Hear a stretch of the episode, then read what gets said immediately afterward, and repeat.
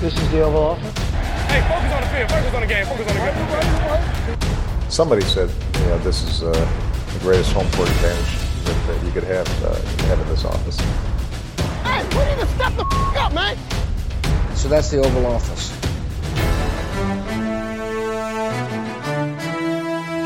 Vikings fans smed tøjet i ren glæde. Saints, de er tydeligvis voodoo-forbandet, og så lavede Tom Brady og Bill Belichick en perfekt invitation af den scene fra Thelma Louise, hvor de kører bilen direkte ud over bjergkanten.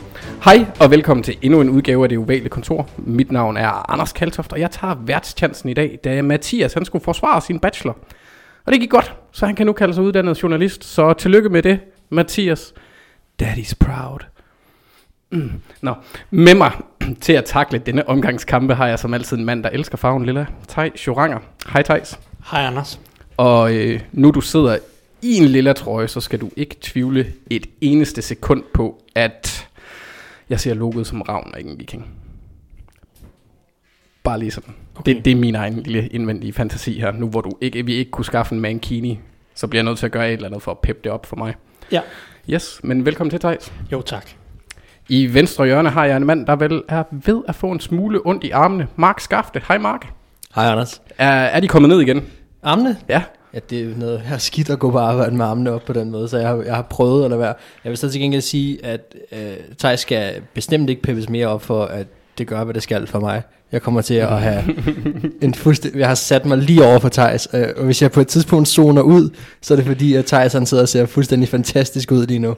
Vi får, sådan, vi får en besked fra, fra Elming efter det her program om, at vi lige skal ind på kontor til en snak om uh, sexual harassment. Ja, Ja, det må Thijs bare lige leve med.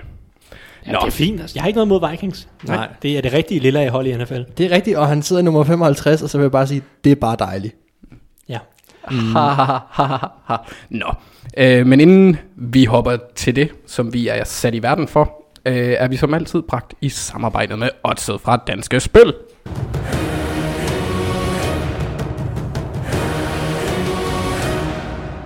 Og vi skal også lige forbi øh, Oliver Twist og Please Sir, Can I Have Some More-delen.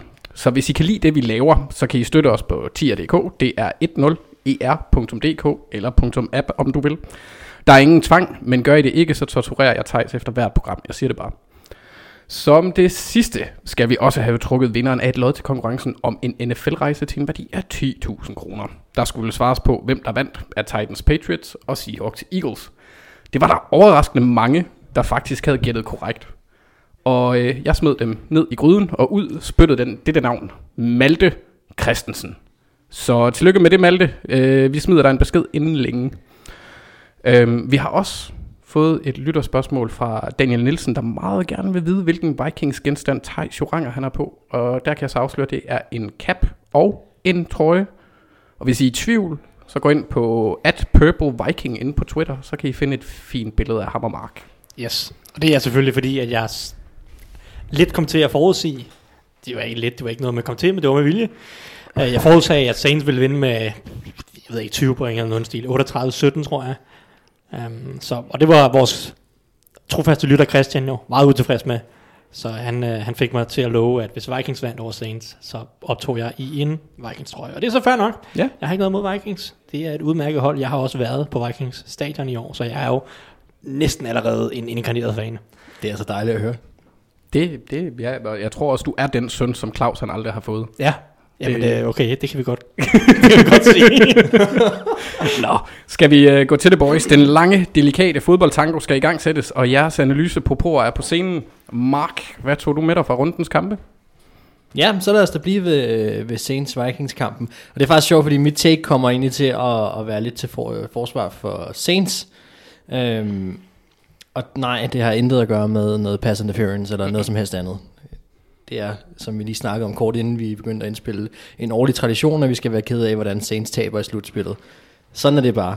Men jeg synes, når man kigger ud fra sådan et, et bredere perspektiv på NFL, så synes jeg, at at det, at man har hold til så mange penge, der kæmper øh, med spillere, som kommer fra college, som har brugt hele deres liv, bliver de bedste atleter i verden, de kæmper igennem en hel sæson, kommer ind på nogle af de største scener, der eksisterer, spiller de godt nok til, at den bliver uafgjort, så er det en åndssvag mønt, som kommer til at afgøre, hvem der starter med bolden, og potentielt kan lukke kampen, inden modstanderen får lov til at gå på banen.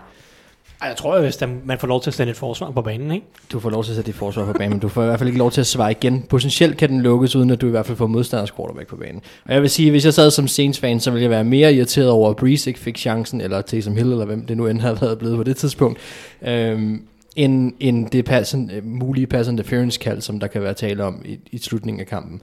Øhm, men det har ikke så meget lige præcis med, med kun den her kamp at gøre, men det er bare det, selve den idé om, at man kan at en kamp kan blive afgjort på, hvem der gætter rigtigt af, hvem, altså hvilken side mønten lander på. Patriots selvfølgelig skal, ja, selvfølgelig skal Chiefs den sidste år. Ja, lige præcis. Patriots Chiefs sidste år er jo er et godt eksempel. Og jeg er godt klar over, at selvfølgelig skal et forsvar kunne stoppe et angreb, men nu er det engang sådan, at, at det kan lade sig gøre, at man scorer et touchdown på første drive, og det kan der være mange årsager til, at det sker. Det kan jo sådan set også være et return, der gør det med det samme, og så er den lukket. Øhm, jeg synes, det, jeg synes, jeg synes sgu, det er for vagt, for, for at være helt ærlig. Mm. Jeg synes, man skal kigge på, og også fordi man tog jo et skridt i den retning, der hed, ja, okay, fint nok, hvis det så er et field goal, det vil vi ikke finde os i. Et field goal, det er trods alt for tyndt, så skal det andet angreb have lov til at prøve at komme ind. Men et touchdown, hvor, hvorfor stoppede man ved et field goal? Hvorfor var det ikke bare, at man sagde, fint, den, hvis holdet går ned og scorer, hvis det modstanderholdet går ned og scorer øh, første gang, jamen så får det andet hold stadigvæk chancen, så må man køre en eller anden form for sådan det derefter, hvis det er, at de ikke kan spare tilbage igen, Ja. ikke? Det har vi jo også set. Det var jo en af de ændringer, de har lavet i normal fodbold, om man vil, øh, tilbage fra det der, da jeg var ung. Mm. Hvor at der var der noget, der hed sudden death. Golden goal eller sådan noget. Lige præcis. Ja. Øhm, og det er jo egentlig også det koncept, som øh, hvad var det, Pat McAfee han var ude. Det var også noget lignende det, hvor man så spiller en fuld periode, og så hvis det stadigvæk står uafgjort, så begynder man noget kicking-konkurrence af en art. Jeg tror ikke, vi skal ud i en kicking-konkurrence. Det er måske kunne være lige for langt ude. Men Jeg er, ret, jeg er ret sikker på, at rigtig mange, som synes, det er for dårligt endnu, at, at, et, øh, at det kan blive afgjort på den måde, vi synes, det er endnu værre, at, at ens øh, hold kan, sæson kan blive afgjort af en kicking-konkurrence. Ja, jamen, så kan det de er, også, bare, du, det er bare fordi, du er Ravens-fan. Du gerne vil have den ud i kicking-konkurrencer. Mm. Nå, ej, men jeg kan godt øh, følge, hvor, hvor du vil hen langt hen ad vejen. I sidste ende kan jeg også sagtens følge argumenterne om, at så må forsvaret bare steppe op i, et eller andet, i, et eller andet, i en eller anden grad. Ikke? Men, øh, men altså, det er, det er mere favorabelt at spille angreb i NFL efterhånden, øh, og der, derfor kunne man godt argumentere for, at begge angreb skal have chancen. Ja, man kan sige, og det, det er ikke så meget det der med, fordi øh, jeg anerkender fuldt ud, at, at, at et forsvar øh, kan være en lige så stor faktor i at vinde en kamp, og også skal gøre sit job. Men det er bare selve ideen om, at, den, at man kan afgøre, altså det, at det er fysisk muligt at afgøre en kamp, uden at øh, modstanders quarterback har fået lov til at komme ind, når det nu er, at man har spillet en kamp, der har været tæt nok til, at den er gået i overtime. Så synes jeg, det er ærgerligt. Det bliver sådan en flad fornemmelse øh, for dem, der nu end taber, når det var. Der kan jeg sad jeg jo så på den vindende side i søndags, kan man sige, så jeg var jeg havde det fint, men jeg kunne sætte mig i skoene på de Saints-fans, som havde siddet på den anden side. Hvis det havde været mig, så havde jeg været træt. Det må jeg indrømme. Jeg synes også bare, at NFL er for meget et underholdningsprodukt, går for meget op i underholdning og alt muligt andet til, at, man- at at jeg synes, de er for vage her. Jeg synes de skal tage sig sammen.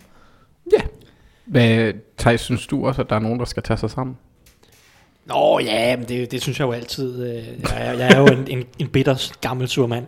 Ej, øhm, jeg synes, at det Sean Watson, han endnu en gang beviste, hvordan han bare lever rundt på Bill O'Briens tunge læs af en krop, og sendte Houston Texans videre. Det er, altså, der er også fejl og mangler i Deshaun Watsons spil, og han holder for længe på bolden, og, og nogle gange vil han lidt for meget, og tager for mange dumme sacks og så videre. Men jeg synes bare, at Texans kommer ud til den her kamp, og bliver voldsomt afcoachet i første halvleg. Øh, både offensivt og defensivt. Det er ikke kun Watson, det er også defensivt. Øh, Bills angreb kommer ud med en meget bedre plan, end Texans angreb kommer ud med, og der er bare intet, der fungerer, og undervejs, selv som kampen skrider frem, Texans justerer, synes jeg ikke ret meget. De har problemer med, med Bills' blitzes, øh, specielt DB blitzes igennem hele kampen. Noget som Texans nærmest, jeg, jeg, det er en ting, jeg har set adskillige gange for Texans i løbet af både den her sæson og forrige sæsoner. Det føles som om, hver gang de møder Colts, så har Kenny Moore også et tag mod dem. Øh, og jeg kan huske, Mike Hilton for to år siden havde tre sacks mod Texans, altså Steelers' slot cornerback. Og, og det virker som om, at, at Texans bare trænermæssigt bare ikke har nogen plan for, hvordan de skal håndtere nogle af de her blitzes. Og det synes jeg, at Bills fik udnyttet langt hen ad vejen. At det Sean Watson så mod slutningen af kampen bare hiver et eller andet mirakel ud af røven, og bryder to taklinger og finder en mand for uh, Tavon Jones for 34 yards, eller hvad det er. Uh, det er så bare, hvad Deshaun Watson kan. Og det, der redder kampen i sidste ende for dem, og nu, sige, nu kom de selvfølgelig også tilbage inden overtime, fik lukket det her, de var bag 16-0, ikke? Og, men, men jeg synes bare, at, at Texans kommer utrolig skidt ud til kampen, og det er reelt set kun fordi, at Bills ikke er bedre offensivt, at kampen ikke er overstået efter første halvleg. Og jeg synes, det er et generelt problem for Tennessee. Det var det samme problem for dem sidste år mod Colts, hvor de også kommer ud og bare bliver outcoached stort. Jeg vil heller ikke, nu kan jeg ikke huske faktisk præcis. Jeg tror ikke, de scorede nogen point første halvleg sidste år mod Colts. Er bagud 14-0 eller 21-0. Og så Colts, de er så lidt mere disciplineret og kører den hjem, mener 21-7 i, i, i den kamp. Um, men altså, mod et, et bedre angreb, så er de bagud med jeg ved ikke, 24 point ved pausen i den her kamp, eller noget i den stil. Det, øh, jeg synes bare, det er dårlig coaching af, af, af Texans, og, og det er Sean Watson redder dem i det, i det her tilfælde. Og generelt synes jeg, at han har reddet øh, Bill O'Brien utrolig mange år i, i- i Houston, på trods af, at jeg stadig ikke kan se, hvad, hvad Bill O'Brien egentlig reelt set gør for at, at løfte det her Texans holds niveau. Det er svært at finde deres identitet. Altså, sådan man, helt man kan sige nu, da han gik også lidt rogue og blev uh, acting G-man og øh, uh, GM og så videre her i, uh, i off-season, ikke? eller i hvert fald uofficielt. Uh, og han er, jeg synes, og undskyld til de Bill O'Brien-fans, der endnu sidder derude, jeg er meget enig med dig, Thijs. Jeg synes, han er et produkt af en division, som har tilladt et middelmådigt Texans hold at gå i slutspillet med ham som head, head coach de sidste par år. Og hver gang han ligesom er kommet videre og taget det step op og skal ind og spille mod det, man nok vil kalde de store drenge, så er han blevet outcoachet. Og jeg vil give dig ret i, det Sean Watson redde hans røv den her gang. Jeg sad også og så kampen med en fornemmelse af, at det her det bliver bare endnu en one and done for, øh, for Texas, og det synes, det synes jeg sådan set også, det burde have været. Det var flot, det der skete, men jeg synes, Bills havde fortjent den sejr. Øh, Jeg synes ikke, det var, det var ikke noget, de kom netop ikke, som du siger, ud med en eller anden stor plan om, hvordan de skulle kunne slå Bills holdet. Øhm, de var i sidste ende dygtige nok til at hænge på, men jeg tror også, det havde rigtig meget at gøre med, at de var på hjemmebane, og der, der var nogle ting, som midt under kampen begyndte at vende for dem med momentum og alle mulige andre ting. De fik bygget en masse ting op, som jeg tror, de får svært ved at tage med videre, øhm, hvor at man kan sige, der kommer det til at kræve en, en, en bedre coach, eller en bedre gameplan i hvert fald. set føler jeg, at, at de kommer kun tilbage i kampen på grund af Josh Allen. Josh Allen prøver jo reelt set at få dem tilbage flere gange i løbet af kampen. Bradley Roby har nærmest to dropped pick sixes i, i kampen, mm. og Josh Allen har så en fumble i, i, i tredje kvartal, som er med til at give Texans noget momentum til at komme tilbage i kampen. Så det føles lidt som om, at, at de fik lov til at komme tilbage i kampen, fordi Josh Allen ikke er helt god nok endnu til at lukke og slukke sådan en kamp her, når, når, de, har, øh, når de har mulighederne. Men øh, nu må vi se, om, om Watson eller Texans øh, Ja, men, kan det- gøre og det de- igen og den er her uge, og, og Bill O'Brien kan komme med en bedre gameplan. Det kan jo ske. Altså, jeg vil også sige, at mod Patriots tidligere i år, nu har vi så set, at Patriots er ikke så stærke, som de har- været i andre sæsoner. Men mod Patriots tidligere i år, der var der noget mere mod og noget mere kre- kreativitet i, i deres gameplan. Men, men det tror jeg også, der er brug for, fordi altså, du, kan, du kan bare ikke der, det er der brug for i, i slutspillet, hvor når du møder hold som Chiefs og så videre. Og mm. nu må vi se. Jeg udelukker ikke, de vinder, men øh, der, jeg, jeg vil gerne se mere fra O'Brien. Nej, nej, vi skal heller ikke udelukke noget på forhånd, men man bare sige, problemet med Bill O'Brien, det er, når han sætter sig ned og skal forhandle igen, jamen, så kan han sige, at han har så så mange øh, gange vundet divisionen og været, været i slutspillet, og så er han sådan, han må stadig på papiret være den mest succesfulde øh, head coach, som er kommet ud af Belichick-træet, om man vil. Øhm, så han har nogle ting, der kører for ham, hvad kan man sige, på papiret, men, men han har ikke på noget tidspunkt endnu bevist, at, øh, at han skulle være manden, der kunne tage et hold hele vejen. Det har jeg stadig svært ved at tro på. Det er øh, heller ikke særlig imponerende at være den bedste af Belichick. Jeg tror, den næstbedste, det er Romeo Crennel, men, mm. øh, som også som har også været, er hos Texans nu. som Men, er defensiv koordinator der nu. Øhm, jamen, lad os... Ja, fra et sted i Texas til et andet, så lad os gå til nyhedsrunden. Og øh, som alle efterhånden havde forventet, så øh, at Jason Garrett, han blev ikke fyret, men hans kontrakt udløb. Er det ikke sådan, man kan og den sige? blev ikke forlænget. Og den blev ikke forlænget. Og i stedet for ham har de så hentet øh, tidligere Green Bay Packers head coach og San Francisco 49ers offensive coordinator før Packers-tiden, Mike McCarthy. Nogle kommentarer til tanker her? Han, Øhm, er- han er tilbage i NFL. Ja. Altså, det, og det bliver da- man kan sige, jeg var hård ved Mike McCarthy i hvert fald de sidste år af, af hans Packers karriere, øhm, fordi at jeg og jeg tror også andre ikke mente, at han fik nok ud af at, at have Aaron Rodgers på holdet, øh, og, og man kan sige, der var, der var nogle ting øh, ved Packers, som var øh, direkte uinspirerende i nogle af de sidste år med ham som head coach. Nu har han været ude, Og det er ikke fordi, at Mike McCarthy er en dårlig head coach. Han, øh, han sluttede bare svagere af, øh, da han stoppede hos Page eller hos, øh, hos Packers. Øhm, men der er ikke nogen tvivl om, at Mike McCarthy kan nogle ting, og jeg synes sådan set, at, at nu har han været ude, og han har fået lov til ligesom at se NFL lidt udefra at følge med, øhm, og så han får han skulle- chancen. Ja, han skulle have sat, sammensat sit eget team med, jeg ved ikke hvor mange mennesker, og så skulle de have siddet i hans kælder og set ting. Ja, altså hvad, hvad, der, hvad der kommer ud af det, det, er jo, det må vi jo se, men, men, og hvor meget spændende det er, og alt muligt andet. Det lyder spændende, mm. øhm, men det er, det er en stor opgave at blive head coach for et hold som Dallas, og få Jerry Jones som chef, men også bare have, der er så mange forventninger til det hold. Øhm, jeg tror måske godt, han kan bære det. Jeg, jeg synes faktisk egentlig, det, det er forholdsvis... Øhm, jeg er egentlig forholdsvis positiv på Cowboys vegne omkring det. Øhm, jeg tror godt, det kan blive meget spændende. Det afgørende bliver, hvad han har justeret i forhold til sin tid hos, den sidste tid hos Packers. For det er jo ikke sådan, at Mike McCarthy aldrig har været en kreativ head coach. Mm. Altså, de første år i Green Bay, var han en forgangsmand? Var var han opfindsom, og var han en afgørende faktor for Aaron Rodgers udvikling til den quarterback, han, han var og er?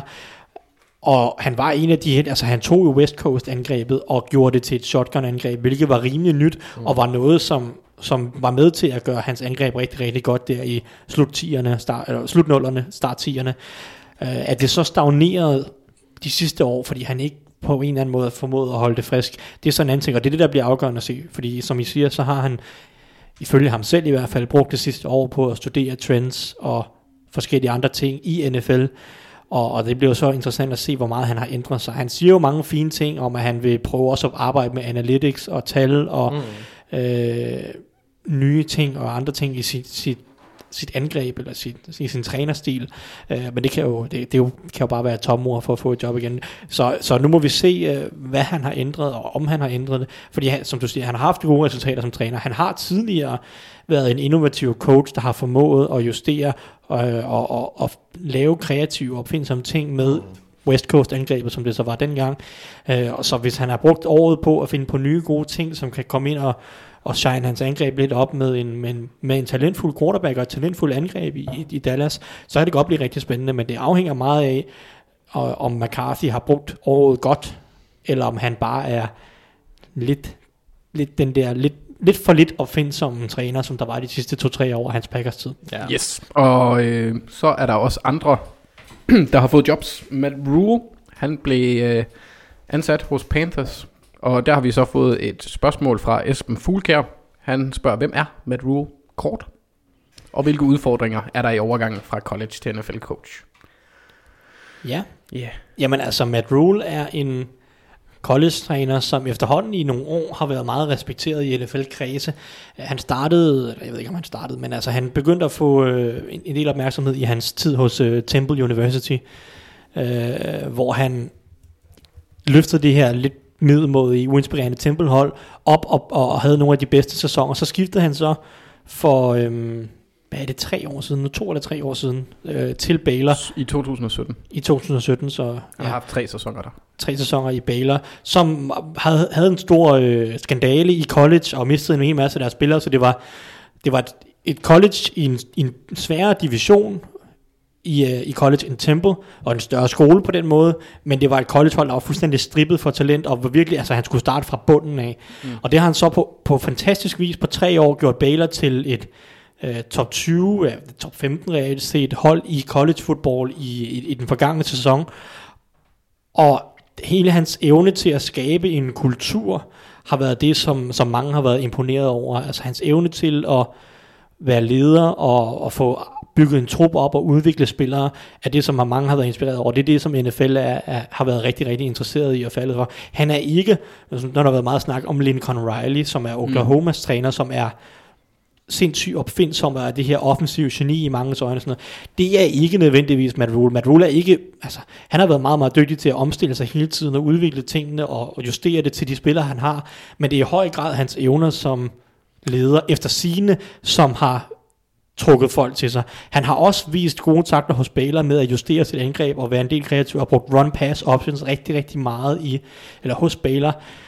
Øhm, men, men jeg tror ikke, at man, man kan ikke give ham en, en vis filosofi. Han virker meget fleksibel og omstillingsparat, og det er også sådan lidt sjovt, for jeg synes, når han udtaler sig, han, han, har, han siger, jamen jeg har nogle måder, jeg gerne vil spille fodbold på, men dem følger jeg ikke altid, for jeg er lidt ligeglad. altså han er sådan lidt, jamen egentlig så kan jeg ikke rigtig lide, at, at man skal kaste så meget, og jeg vil, jeg vil gerne have, at man kunne løbe den, og jeg, vil, det behøves, jeg kan ikke rigtig lide, at det skal være så spread, og jeg er ikke, jeg er ikke en fan af run-pass option, men alligevel så er det alle de her ting, som han har gjort i college hos Baylor, altså sindssygt meget run-pass options, rigtig, rigtig mange gode kreative run-pass options, så det virker som om, man, det kan godt være, at han har en idé om, hvordan, i hans hoved, hvordan han gerne vil spille fodbold, men han er meget, meget dygtig til at få det bedste ud af, hvor han nu er, og så justerer han til det, så han er meget sådan, han virker rimelig open-minded, og han har også netop Panthers, det afgørende for dem har været at få en træner ind, som er open-minded i forhold til analytics. Deres ejer, nye ejer, David Tepper, er meget interesseret i, hvordan man bringer tal og data ind i den måde, du bygger et hold op på, og en gameplan op på, som, og, i NFL, og det virker Matt Rule åben overfor, har set flere snakke om, at i Baylor havde de en masse datafolk til at sidde og arbejde med tingene. Det er jo så ikke nogen garanti for, at Matt Rule har lyttet specielt meget til dem, men, men han virker åben over for det, og, og det er jo så interessant at se, hvordan han kan formå at skabe det, og så om han kan være den samme kulturskaber og leder mm. i NFL, fordi det er bare noget andet, end at skulle styre en, en, en gruppe 20-årige til lige pludselig skulle styre en, en trup på 50 mand med folk på alt mellem 20 og 35 år. Der tjener flere penge, du gør, og ensynligt, selvom hans kontrakt var pænt sød. Ja. Øhm, og så, øh, så skal det jo også, altså en holdopbygger, er det jeg hører, men det er jo også, altså det, det de amerikanske medier også siger om ham og omtaler ham i forhold til Baylor, fordi de var jo igennem en skandale med Art Briles for inden med øh, en, en masse, hvad kan man sige, undertrykkelse af oplysninger om øh, seksuelle overfald.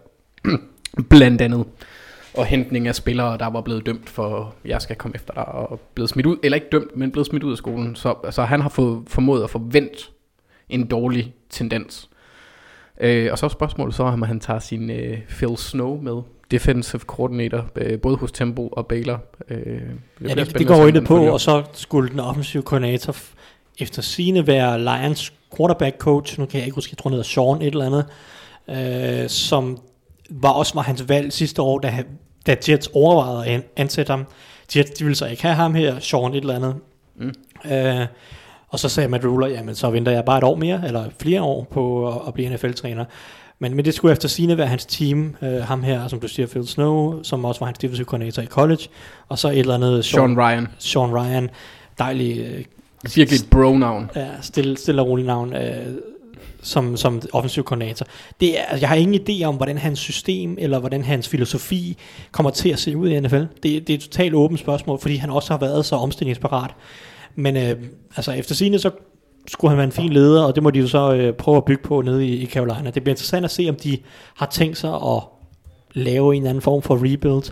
Uh, de har jo en lidt usikker quarterback-situation med en Cam Newton, der har ja. været lidt for meget skadet. Men uh, det bliver interessant at se. Og så, så skal vi også, vi har faktisk, vi har fået et spørgsmål, der relaterer sig lidt til det her, men ikke er det her. Det, vi har fået et spørgsmål, om Nick Saban han kunne finde på at komme ind i NFL. Og, og, og det kan vi så rimelig hurtigt sige nej, det, det gør han ikke den, den mand, han er, øh, hans job, det er for sikkert, han tjener for mange penge, han er 68, han har ikke rigtig noget. Så man skal, man skal forestille sig, at... Og det er vel at mærke Alabamas... Øh, uh, head coach, ja. Head coach ja, i college, Alabama, som efter, har været det mest succesfulde college hold de sidste 15 år. Mm. Altså man skal forestille sig næsten, at, at man er, er kejser i, sin eget, i sit eget rige, og så skulle man opgive ja. det, den position, for måske at blive det et andet sted. Altså han, han lever som konge i Alabama, og, og det er forholdsvis lukrativt at være college head coach, det skal man bare ikke tage fejl af. Og øh, altså, det, det, det kan jeg slet ikke se, at han skulle lade være med. Nej, og så, øh, vi havde egentlig også fået et spørgsmål, der spørger sig om, om selve, men det kan godt være, at jeg lige, jeg, jeg kan sgu ikke, jo, jo, det er, det er Esben, der faktisk spørger sig i forhold til Matt Rule, hvilke udfordringer der er i overgangen fra college til NFL. Og der tror jeg, jeg vil sige, at det afhænger meget af individet, der, altså træneren, hvis du er en Saban-type, så kommer det ikke til at gå godt, fordi han vil kontrollere for meget. Øh, og det kan man i college, for det er børn, du har med at gøre. Øh, halvvejs voksne måske. Det kan du ikke i NFL. Så jeg tror sådan en, en type som Matt Rule bliver rigtig, rigtig spændende at følge, fordi jeg tror godt, han kan få succes. Og så er der også endnu en hyring. Det har egentlig ikke været ret voldsomt i år med, med Black Monday og hyringer og fyringer, men øh, Joe Judge, han er ny mand på det varme sæde i New York for Giants. Øh, jamen, han kommer jo fra en, en fortid som uh, special teams koordinator, tror jeg endda. Øh, og øh, wide receiver coach. Øh, I år har han så delt de to roller. Ved du, hvem den sidste, Hos Patriots. øh, ved du, hvem Ja, den hos sidste Patriots. special teams koordinator, der blev head coach, var? Altså, øh, tænker du... Ja, At, det, det, nej, det er ikke... Det er, altså, jeg kender kun John Harbaugh. Lige præcis. Så det er jo Og der forholdsvis... er også flere, jeg tror, uh, Mike Ditka også var... Men, ja, men den sidste, det var Ja. mere det, hvor langt vi skal tilbage, det, var jo, det er jo alligevel i 8 eller 7 eller sådan noget. Ikke? Otte. Så det, ja. Ja, og det var, og han, han, der lavede de også det samme move året forinden, for det tror jeg også, de har gjort her med Joe Judge, at han er blevet rykket ind som receiver coach for at få en anden positionsgruppe. Mm. Det, ved John Harbaugh, der rykkede de ham til defensive backs fra special teams koordinator. Så øh, ja, spændende, spændende hyring. Han er en øh, relativt ung gut på, på 38 år. Øhm, der er ikke så meget. Altså man kan sige, det, det, der, det, der, det der lige springer i øjnene, det er, at de to head coaches, han har arbejdet under, har været først Saban i uh, Alabama, hvor han også var special teams træner, og så rykker han til Patriots og får Bill Belichick. Ikke? Nogle kæmpe navne, ikke nødvendigvis nogen med stor succes i at skabe uh, trænere, som får succes videre hen, i hvert fald ikke Belichick, men, men det er, det der, når han kun er 38 år, det, det er sådan en imponerende CV, han kommer med. Mm-hmm. Og så netop at gå fra at være special teams koordinator til at blive head coach. Det er, Det er godt 10 år, han har arbejdet under de to ruder. Ja. Det, det er ret imponerende som 28, 38 år. Men altså, han er jo bare et totalt ukendt navn. Ja, fuldstændig. Altså, Altså- altså, der er ikke nogen, man, man har ingen idé om, hvad han kan blive til, eller hvad man skal forvente fra ham, hverken offensivt eller defensivt, fordi han åbenlyst, så har han jo, han har ikke nogen erfaring som playcaller, så vi har ikke nogen idé om, hvad han gerne vil se på forsvaret eller på angrebet. Deler han samme forsvarsfilosofi med Bill Belichick? Mm. Ingen idé. Ja, og der er ikke kommet noget ud om, hvem han efter sine gerne vil have ind som defensiv koordinator eller offensiv koordinator. Jeg har overvejet, om Chad O'Shea kunne være en mand til ham, fordi de har jo selvfølgelig en fortid sammen Ja. i New England, og Det- Chad O'Shea er lige blevet fyret i Miami. Har vi også lige fået et spørgsmål fra Morten Kammersgaard, der faktisk nævner det. Han, han spørger, øh, hvad, øh, om vi ser øh, Chad O'Shea eller Wade Phillips som realistiske muligheder som koordinatorer. Ja, højst sandsynligt. Øh, altså, hvor han et eller andet sted. Et eller andet sted. Øh, Giants går ud fra. Nå, okay. Ja, Altså, i, det er i forbindelse med, det, med et spørgsmål, han har, han har stillet om Joe Judge, hvor Ja, ja, at, ah, øh, okay. som jeg lige hoppede over, fordi det var på den næste side altså, af mine noter. Jeg vil okay. sige, at, at, at, at Wade Phillips øh, er ret sikker på, kan få et job, hvor end han vil. Altså næsten. Det er, han er så vældig. Og på trods af, at Rams ikke havde verdens bedste sæson, så tror jeg stadigvæk, at hans, øh, hvad kan man sige, CV og omdømme vil, vil komme før. Så hvis Wade, Wade Phillips stadig er interesseret i at være koordinator, øh, så tror jeg, at det holder med interesseret. Om han passer ind hos Giants, det, kan, det synes jeg er meget sådan, det ved jeg ikke. Nej, det, det, det er lidt usikkert. Det, det, kunne han, det kunne han godt i Det forhold kommer til... også an på, hvad den nye head coach vil. Altså, jeg synes, det er... Jamen det er præcis det, jeg siger. Altså, vi har ikke nogen idé om, hvilken retning Joe Judge han egentlig gerne vil, offensivt eller defensivt. Uh, så det, det må vi jo vente og se lidt, hvad han ansætter, af- hvilket trænerteam han kan sammensætte.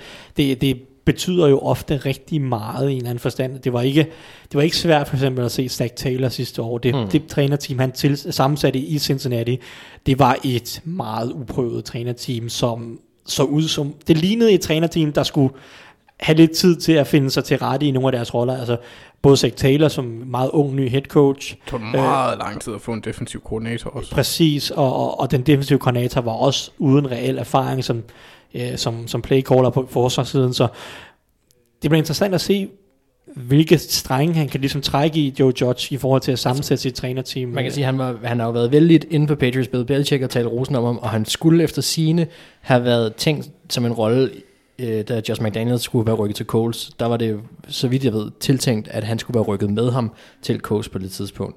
Og da Josh McDaniels så trak sig tilbage, så, så gjorde Joe Just det samme, ikke? Så, han, så man kan sige, så valgte han så at blive Patriots. Men det har været, det har været i tankerne åbenbart at rykke ham med til en eller anden rolle øhm, sammen med Josh McDaniels. Så, så han må være øh, vældig i Patriots-organisationen. Ja, så skal vi sige, måske at det er værd at nævne, at der er flere tidligere spillere, som har været ude at sige netop, at special teams koordinatorer ofte er bedre rustet til at være head coaches mm-hmm. end offensive eller defensive play callers. Fordi når du er special teams koordinator, så, ra- så arbejder du med hele truppen. Du mm. arbejder med alle positionsgrupper. Du er vant til at skulle arbejde med mange forskellige typer spillere, mange forskellige typer mennesker, og, og ligesom have hovedet inde i alle de forskellige defensive linjer øh, rummet, eller offensiv linjerummet, eller wide receiver rummet, eller sådan noget, fordi du skal finde returner, du skal finde folk, der kan blokere på field goals, du skal finde linebacker og sådan. Han, er- en, en special teams koordinator arbejder bredere på en eller anden mm. måde, og skal ofte håndtere spillere på en, på, en, på en lidt anden måde end en offensiv eller en defensiv playcaller, som i tilfælde, hvis man kun har været offensiv koordinator i 10 år, måske aldrig rigtig har arbejdet med typer på forsvaret. Og, og det er jo også noget, som Sean McVay har sagt, at da han blev head coach, så har han prøvet rigtig meget at fokusere på at og, og arbejde rigtig meget med forsvaret og sætte sig ind i den del og være rigtig meget med i, hvad de går og laver. Fordi det er jo ikke noget, han har gjort før, inden han blev head coach. Nej. Og, det, og der er en special teams koordinator, der, der, der, kan han, der har han i hvert fald mere erfaring med at arbejde med en bredere del af truppen. Så der er i hvert fald tidligere spillere, så Andrew Hawkins, som har en podcast sammen med Joe Thomas osv., han sagde, at, at special teams koordinator er ofte i, i en god position til at ligesom håndtere den del af at være head coach. Om du så også kan være en motivator, eller en leder, eller, eller hvad det så end skal være, det er så en anden ting, som vi må finde ud af. Men, men der er i hvert fald en basis for, at, altså, at special teams koordinator øh, har en, en, en, en lidt bredere sådan jeg tror, det er fordi, man er blevet vant til, at headcoachen så, øh, om det er offensivt eller defensivt, så er der, er der en eller anden forventning om, at de skal kunne træde til og enten altså kalde spil øh, enten offensivt eller defensivt. Øh, og, og der er jo en fin pointe i, at, at det låser jo også træneren øh, i den position, og at, at det måske kan være interessant i hvert fald med en head coach, som, som kan ramme lidt bredere og være lidt mere holdorienteret, og så, og så have nogle koordinat- koordinatorer, som de hviler på. Ikke? I mine øjne så er det en af de største fejl i NFL's ansættelsesprocesser, at de ansætter koordinatorer baseret på, hvem der har det bedste angreb, for eksempel, hvem der laver de. Altså, man hører tit den der mm. med, at der er offensive koordinatorer, der gerne vil kaste bolden, fordi så ser det pænere ud statsmæssigt, og det er nemmere at få et job. Mm. Men det burde jo ikke være din evne til at sammensætte et angreb som head coach. Det har du folk til, når du, bliver hy- øh, når du er head coach. Så hyrer du folk til at gøre det. Jamen, det er bedre at være bare en god people man. Du men der, der, er ikke nogen, prøv at, ja, lige præcis. Altså, stats vil altid, om du er spiller, Nå, eller jo, jo, om du træner, men, eller andet, og, de, og det, er, det er jo men mange Bel- af dem er i hvert fald som Belichick altså, for eksempel, selvfølgelig havde han et gudsbenået forsvar og Belichick har stadig altid været meget involveret i, i forsvaret, også ja, ja. hos Patriots, ikke? Jo, jo, jo, jo, men, men hans, hans kan man sige, mere centrale, øh, eller hovedsageligt den evne, jeg ser, som har skabt det, den succes, det er hans fokus på detaljer, hans evne til at undskyld, behandle alle ens. Eller altså, der er ikke en spiller, der får særbehandling.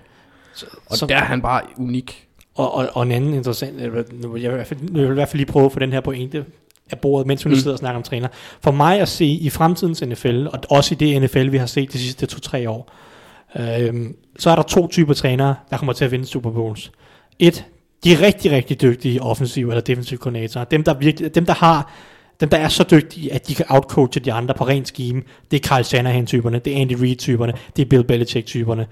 Uh, Belichick har så også noget andet. Men så den anden type head coach, som jeg tror kan vinde Super Bowl, på trods af at ikke at være en, en scheme master mm. på den måde, det er en dygtig kulturskaber, der forstår analytics. Mm. Jeg tror ikke, altså Mike Tomlin, Mike Tomlin-typerne, øh, Mike Zimmer-typerne, Pete Carroll-typerne, de er pisse dygtige trænere, men jeg tror, at i sidste ende vil de alle sammen komme til kort, hvis de ikke embracer analytics.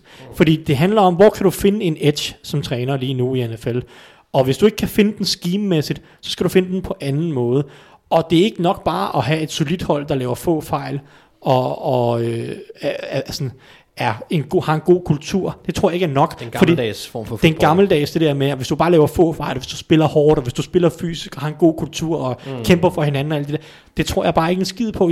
Du kan godt få et godt hold med det, og Vikings er i divisionsrunden, det er Seahawks også, og Steelers har også har haft et fint hold de sidste mange år. Jeg tror bare ikke, du kan gå hele vejen med det hold. Så skal du embrace analytics, tror jeg, fordi det tror jeg er der, du lige nu, der er ikke så mange hold, der har virkelig taget analytics ind og, by- og hjælper det til at bygge deres trup og bygge deres gameplans og sådan noget. Der har vi Ravens, som er den type, altså John Harbaugh er jo heller ikke en med, John, altså John Harbaugh er jo heller ikke en type, som schememæssigt øh, vinder på den måde. Han vinder lige nu, synes jeg. Nu er det så også, fordi jeg har fået lidt en freak i Lamar Jackson og så videre. Der er også alt muligt talent, der kommer ind over det, men, men han vinder, synes jeg, lige nu. Han har sin edge over mange andre hold, fordi han virkelig har taget analytics til sig og bygger hele sin trup, sin gameplan, sin game day filosofi op på analytics, og det tror jeg er de to typer træner. Enten så skal du være Kyle Shanahan, Andy Reid, der virkelig kan sammensætte et angreb, eller Bill Belichick, der kan sammensætte et forsvar øh, på sådan et niveau, som virkelig, virkelig fra uge til uge kan outskime modstanderen. Eller så skal du være en kulturskaber, som forstår, at der skal mere til, og, og det er at, at tage analytics ind. Og det er derfor, jeg tror ikke, og det er en, øh, man kan gerne kalde det bold prediction. Jeg tror ikke Pete Carroll, eller Mike Zimmer, eller Mike Tomlin for den sags skyld, vinder en Super Bowl, medmindre de tager analytics ind i, ind i, i sit træner øh, game, eller sin, sin trænerrolle. Og det tror jeg ikke, de gør, fordi de, er for- de er for old school mentalt. Øh, og det kan godt være, at, at det viser sig at være forkert om fem år, men i den retning NFL bevæger sig lige nu, og hvis man ser på de sidste tre år, synes jeg, Altså, hvem er det, der har været i Super Bowl? Det er Falcons og Patriots. Okay, det er Bill Belichick mod Kyle Shanahan. Det er Doug Peterson mod Patriots. Altså, Doug Petersons angreb det år var også sindssygt godt, synes jeg. Og de var også meget analytics-drevet hele den sæson med fire downs, og hvad ved jeg. Og i år, nu må vi se, hvem der ender med at gå i Super Panthers var Bowl. også, øh, det var det år, hvor de også kom i Super Bowl. Ikke? Hvem siger du undskyld? Panthers, øh, det år, da de begyndte, da River Bowl run, var det ikke der omkring også? Jo. De begyndte at gå mere på De, de endte så ikke med at vinde, fordi nej, at, nej, så, men så de var der kom, en... kom ja. der trods alt så langt, kan man Ja. sige. Og, og nu ved jeg ikke, om, om Ron Rivera er et, et eksempel på analytics, fordi han snakker ikke ret godt om analytics, men alligevel så har han lavet nogle ting, Jamen, han var jo ultrakonservativ, og lige pludselig så, så skiftede han jo stil, Ja, jamen, men også bare i år og, og senere har han jo, han er jo en af de der typer, som går på 2 point conversion, når du er nede med 8 point, mm. for eksempel, og sådan nogle af de der ting, mm. øh, som, som analytics siger, du skal, men ikke ret mange coaches gør. Så på en eller anden måde, selvom han siger, jeg kan ikke lide analytics, jeg vil ikke rigtig bruge det, så har han gjort nogle ting, som peger på, at han har noget analytics. Han har også hævet sin analytics-mand med til Washington fra Carolina. Ja. Så hvad ved jeg. Men jeg tror ikke, at du som... Jeg tror ikke, du kan være en ren kulturskaber i NFL og vinde Super Bowl. Du kan godt få et godt hold, men jeg tror ikke, du kan gå hele vejen, hvis du ikke også begynder at arbejde med at finde en anal- analytics edge. Øh, og, og det, nå, det blev en lidt længere rant om, ja, om det er- ikke så meget. det er det, det, det, er noget, jeg har gået og tænkt over. Ja, men det kan jo vise sig, at du har oftest ret, så det kan jo sagtens udfolde sig. Et lille sidste punkt, inden vi går videre til at kigge på kampene i weekenden, det er, at Son of Bomb, ham er vi nødt til at sige auf Wiedersehen til. Det er Wade Phillips. Hans kontrakt blev heller ikke forlænget med LA Rams, så han skal også ud og søge nyt arbejde. Han har også været ude og udtale, at han gerne vil coache, så det kan vi godt regne med, håber jeg da, fordi han er en fed karakter og en fed træner. Ja. Og så har Rams også sagt farvel til en, som jeg har haft. Ja, Du, du, hvad? Nej, ikke noget. Nå, Jeg kommer bare til at tænke, ej, hvor ville jeg gerne se ham i, uh, i Cincinnati, men det er sådan en anden ting. Det Ja. kommer ikke til at ske, men nok anden ting. ej, det kunne da være sjovt. Fordi han men- kender også, uh, ah, jeg ved ikke, kender han Zach Taylor? Det gør han nok. Nå, det er også Ja, ellers så kan han da altid få hans nummer af Sean McVay. Ja, det er det. Nå, Så. snak Øh, videre. ja, den sidste, det er John, John Fassel, øh, Special Teams Coordinator øh, hos øh, Rams. Han- Det er han ikke længere, og øh, han forventes at skrive med Cowboys. Går rygterne om, at han er en virkelig dygtig Special Teams Coordinator. Der er nærmest kun... Okay, en, mens Ravens havde Jerry Rosberg, der var han nummer to. Nu er Jerry Rosberg ikke i ligaen længere, så han er en af de bedre. Det, ja. Det havde Cowboys også brug for. Deres Ja, special teams pokker. unit var awful. Nå, Yes, men øh, så skal vi sgu til det. Og vi starter et sted, hvor jeg ved, Mark han gerne vil være. Og det er Vikings mod 49ers. Og Mark, den her gang, der tænkte jeg, at du skulle have lov til at, at snakke for, for Vikings, mens du kan sidde og nyde og kigge på en Vikings trøje. Ja. Så Vikings in your eyes and on your mind. Det er, det, Hvorfor? Er, det er som det er hver dag. Nå, hvorfor, hvorfor tager Vikings sejren i San Francisco? Jeg vil starte med at sige ganske overall, at, at det er en kamp, jeg glæder mig rigtig meget til, og det gør jeg, fordi at det er to hold, som på trods af deres øh, trænere, minder ret meget spiller for spiller om hinanden. Jeg synes, der er mange ting, hvor at man kan sige, de har styrker og svagheder øh, mange af de samme steder. Så det bliver, en, det bliver en fed kamp at se, og den glæder jeg mig til at se. Set ud fra et Vikings fans synspunkt, så er klubben lige nu det helt rigtige sted. Um, og det er i den underdog-rolle, som på en eller anden måde er blevet tilegnet dem. Um, jeg må indrømme, at, at jeg synes, at det er, Øh, det er lidt utroligt, at, at, at underdog-rollen er blevet så stor, øh, som den er. Men, men den er der, og lad dem endelig i ridebølgen, fordi man kan sige, selvom at det ville have været rart at være på hjemmebane, hvor de trods alt har præsteret rigtig godt i år, og selvom der er en masse ting, der ville have været fedt ved, at de havde vundet og, og havde fået en bye week og så videre, øh, så er der også på en eller anden måde noget befriende ved ikke at have det samme pres på deres skuldre, som de har haft de sidste to sæsoner, hvor det nærmest har været Super Bowl og bust. Og man kan sige, det, det, det vil der nok stadig være nogen, der mener, jeg, jeg er faktisk ikke en af dem, men det vil der stadig nok være nogen, der mener, men jeg tror også, at holdet på en eller anden måde, og specielt Kirk Cousins, kan spille en lille smule mere frit, end de plejer at gøre. Det klæder dem, det synes jeg, vi så i, øh, i sidste uge. Øh, når de kommer ind til den her kamp, så skal de have Nej, jeg vil egentlig starte et andet sted, fordi man kan sige, i, i forhold til den underdog-rolle, så kommer det til, hvis de kan gribe den bølge, som det lykkedes Eagles at gribe det år, hvor Carson Wentz blev skadelig i en slutspillet, og på en eller anden måde i deres, øh, i deres locker room få reddet på en bølge af eufori, øh, så, så tror jeg, at de kan komme rigtig langt. Fordi spiller for spiller matcher de hinanden rigtig mange steder. Øhm, og der er mange, synes jeg lidt, der har glemt, at Vikings i år har været et top 10 forsvar, men altså også et top 10 angreb. Så vidt jeg ved, har de været en af fire eller fem hold i NFL, der er gået, øh, hvad hedder det, som, som har været det. Så det er et ret godt underdog-hold, øhm, og de er, ud over deres secondary, så har de ikke nogen særlige skader. Øh, deres angreb kører, og de har igen spiller for spiller nogen, som, som, som kan spille med med de bedste. Går vi ind i kampen direkte, så er der et, et matchup, som, som bliver altafgørende, og det tror jeg kommer til at være meget lige det, I snakkede om i sidste podcast også. Øhm, de to linjer over for hinanden.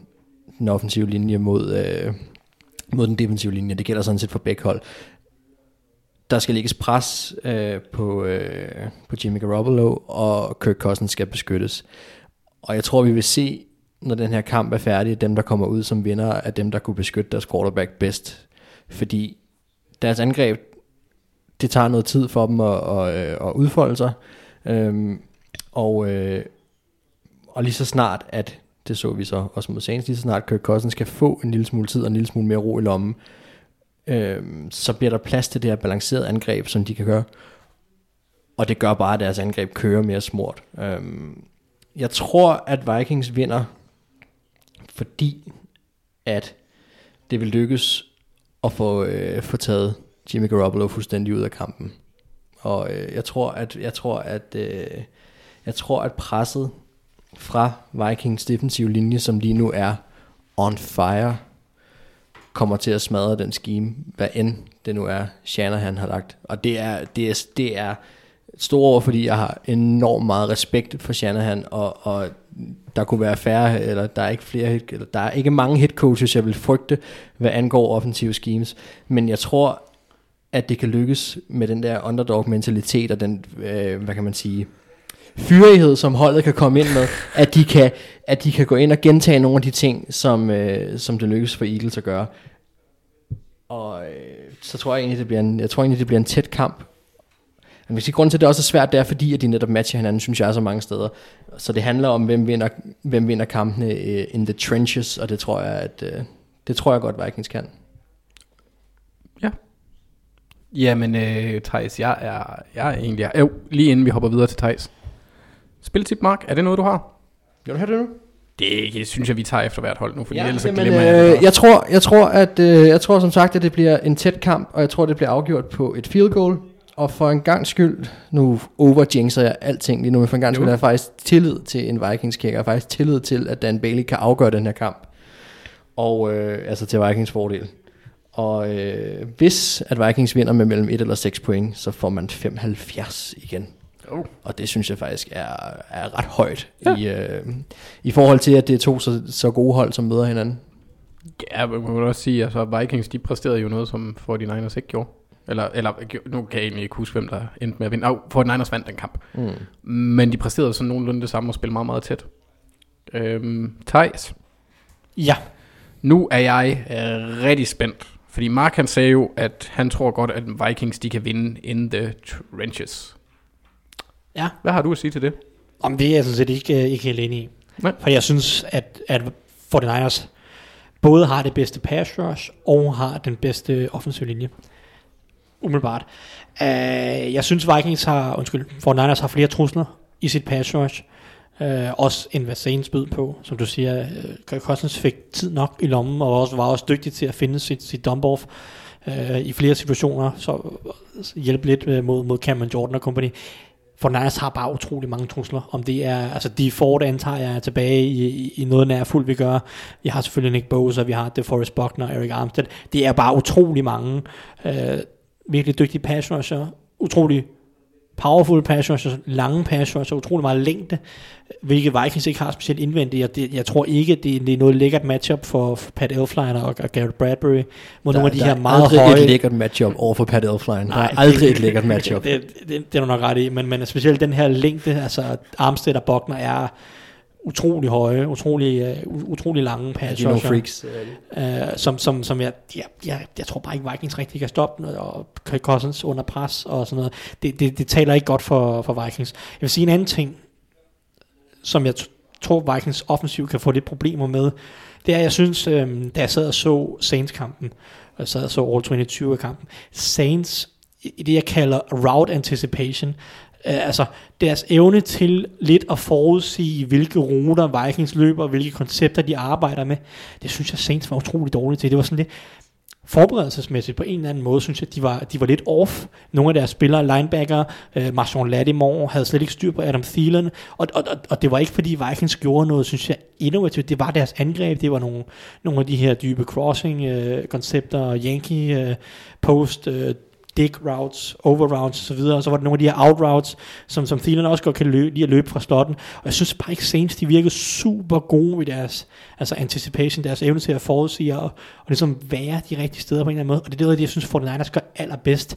Deres linebacker og cornerbacks er utrolig kloge. Det er ikke atletiske freaks, altså Richard Sherman er ikke nogen atletisk freak, men, men de er meget, meget kloge, gode til at læse ruter, gode til at læse spillet. Så jeg tror simpelthen, at jeg, jeg tror Vikings receiver har meget sværere, specielt en type som Adam Thielen, får det meget sværere i den her uge. Der er det måske mere end Stefan Dix, der skal træde i karakter, end Adam Thielen i hvert fald. Øh, og der, der tror jeg, det bliver, som sagt, coverage bliver sværere, Cousins får mindre tid i lommen. Jeg synes, det, det ligner en svær kamp på papiret for Vikings offensiv. Så vil jeg sige, øhm, en, okay, det er så kastespillet. Løbespillet vil jeg også nævne. For den anden ting, som jeg synes var tydeligt med Saints, det var, at nogle af deres linebacker manglede fart. AJ Klein, øh, Kiko Alonso manglede fart til at komme på ydersiden, når, når, når Vikings kørte deres white zone løbeangreb for Dalvin Cook ud på ydersiden. Saints, de virkede ikke til at helt have farten til at komme fra sidelinje til sidelinje. For Niners linebacker er meget atletiske. De får Kevin Alexander tilbage efter sine. Super meget fart i ham. Fred Warner, også rigtig meget fart. De er dygtige til at komme ud på ydersiden. Jeg tror, at, at, at, at de i højere grad kan stoppe øh, Vikings, øh, når de angriber på ydersiden med deres løbespil.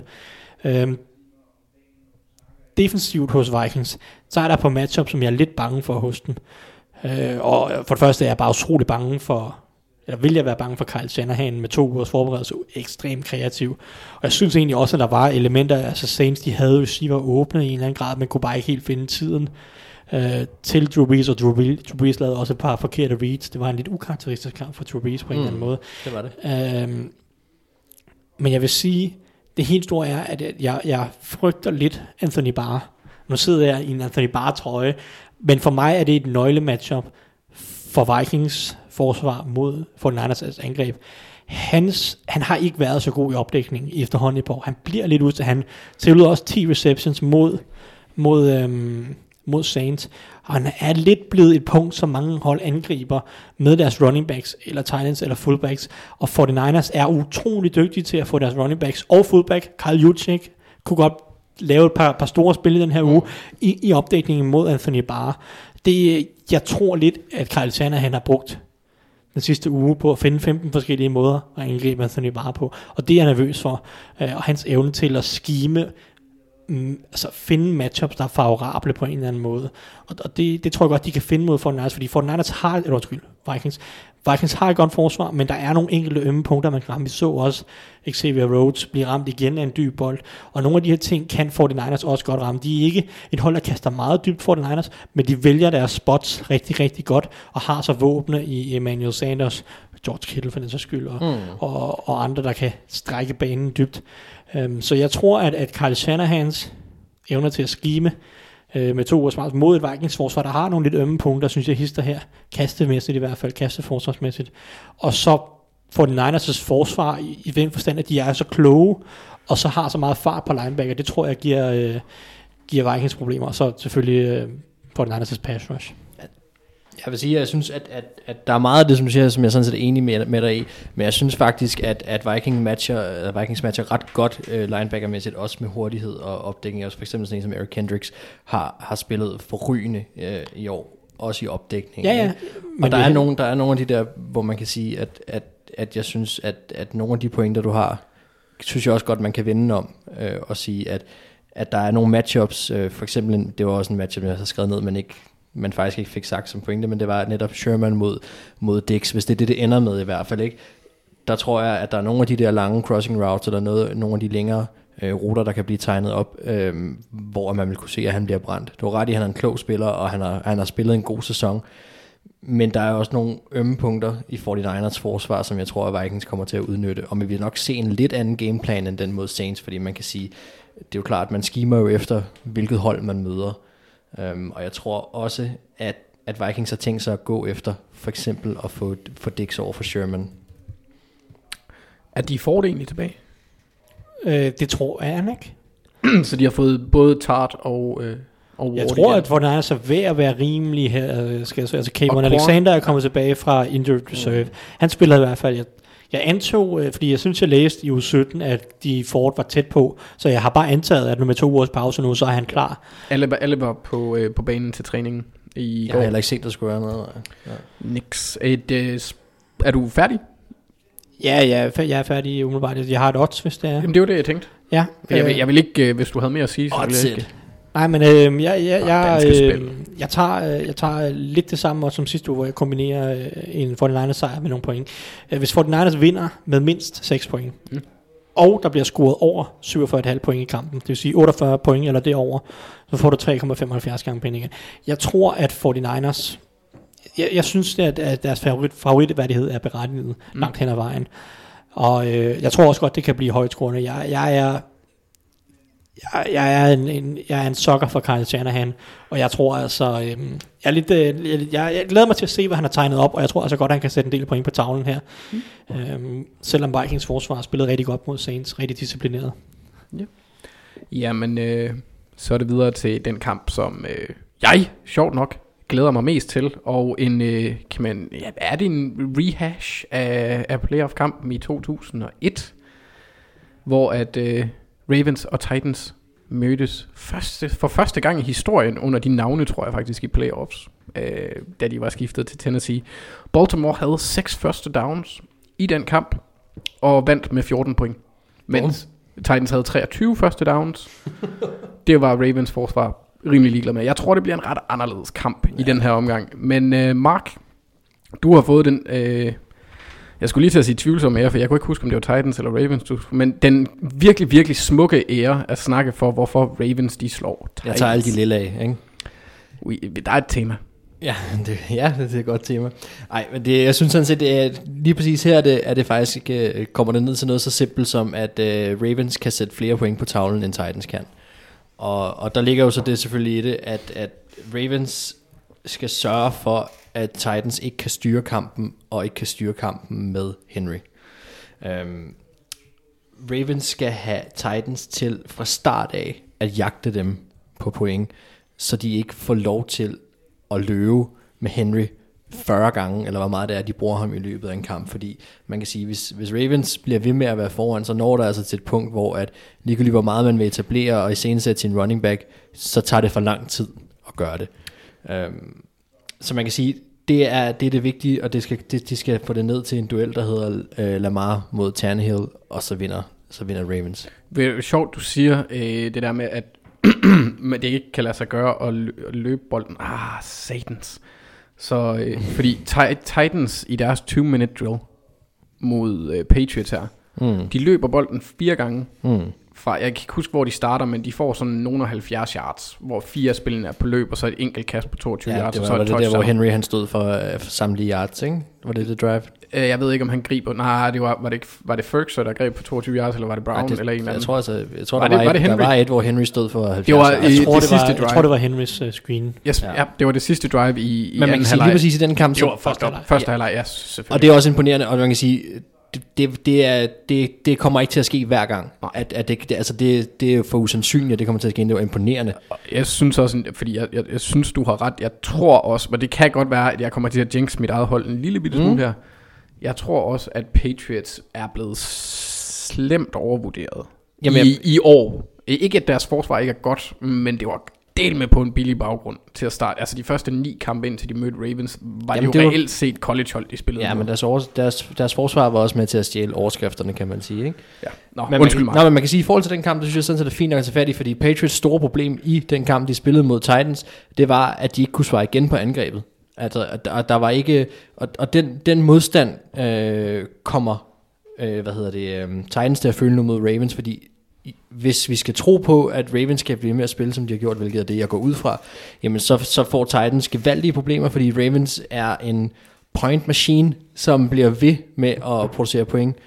Og, øh, og jeg kan ikke se, jeg har svært ved at se, at Titans skulle kunne komme op med en eller anden gylden formel om at lukke Lamar Jackson ned. Det tror jeg simpelthen ikke kommer til at ske. Jeg kan ikke se, at de skulle kunne gøre det i hvert fald. Og det er første gang, de møder ham.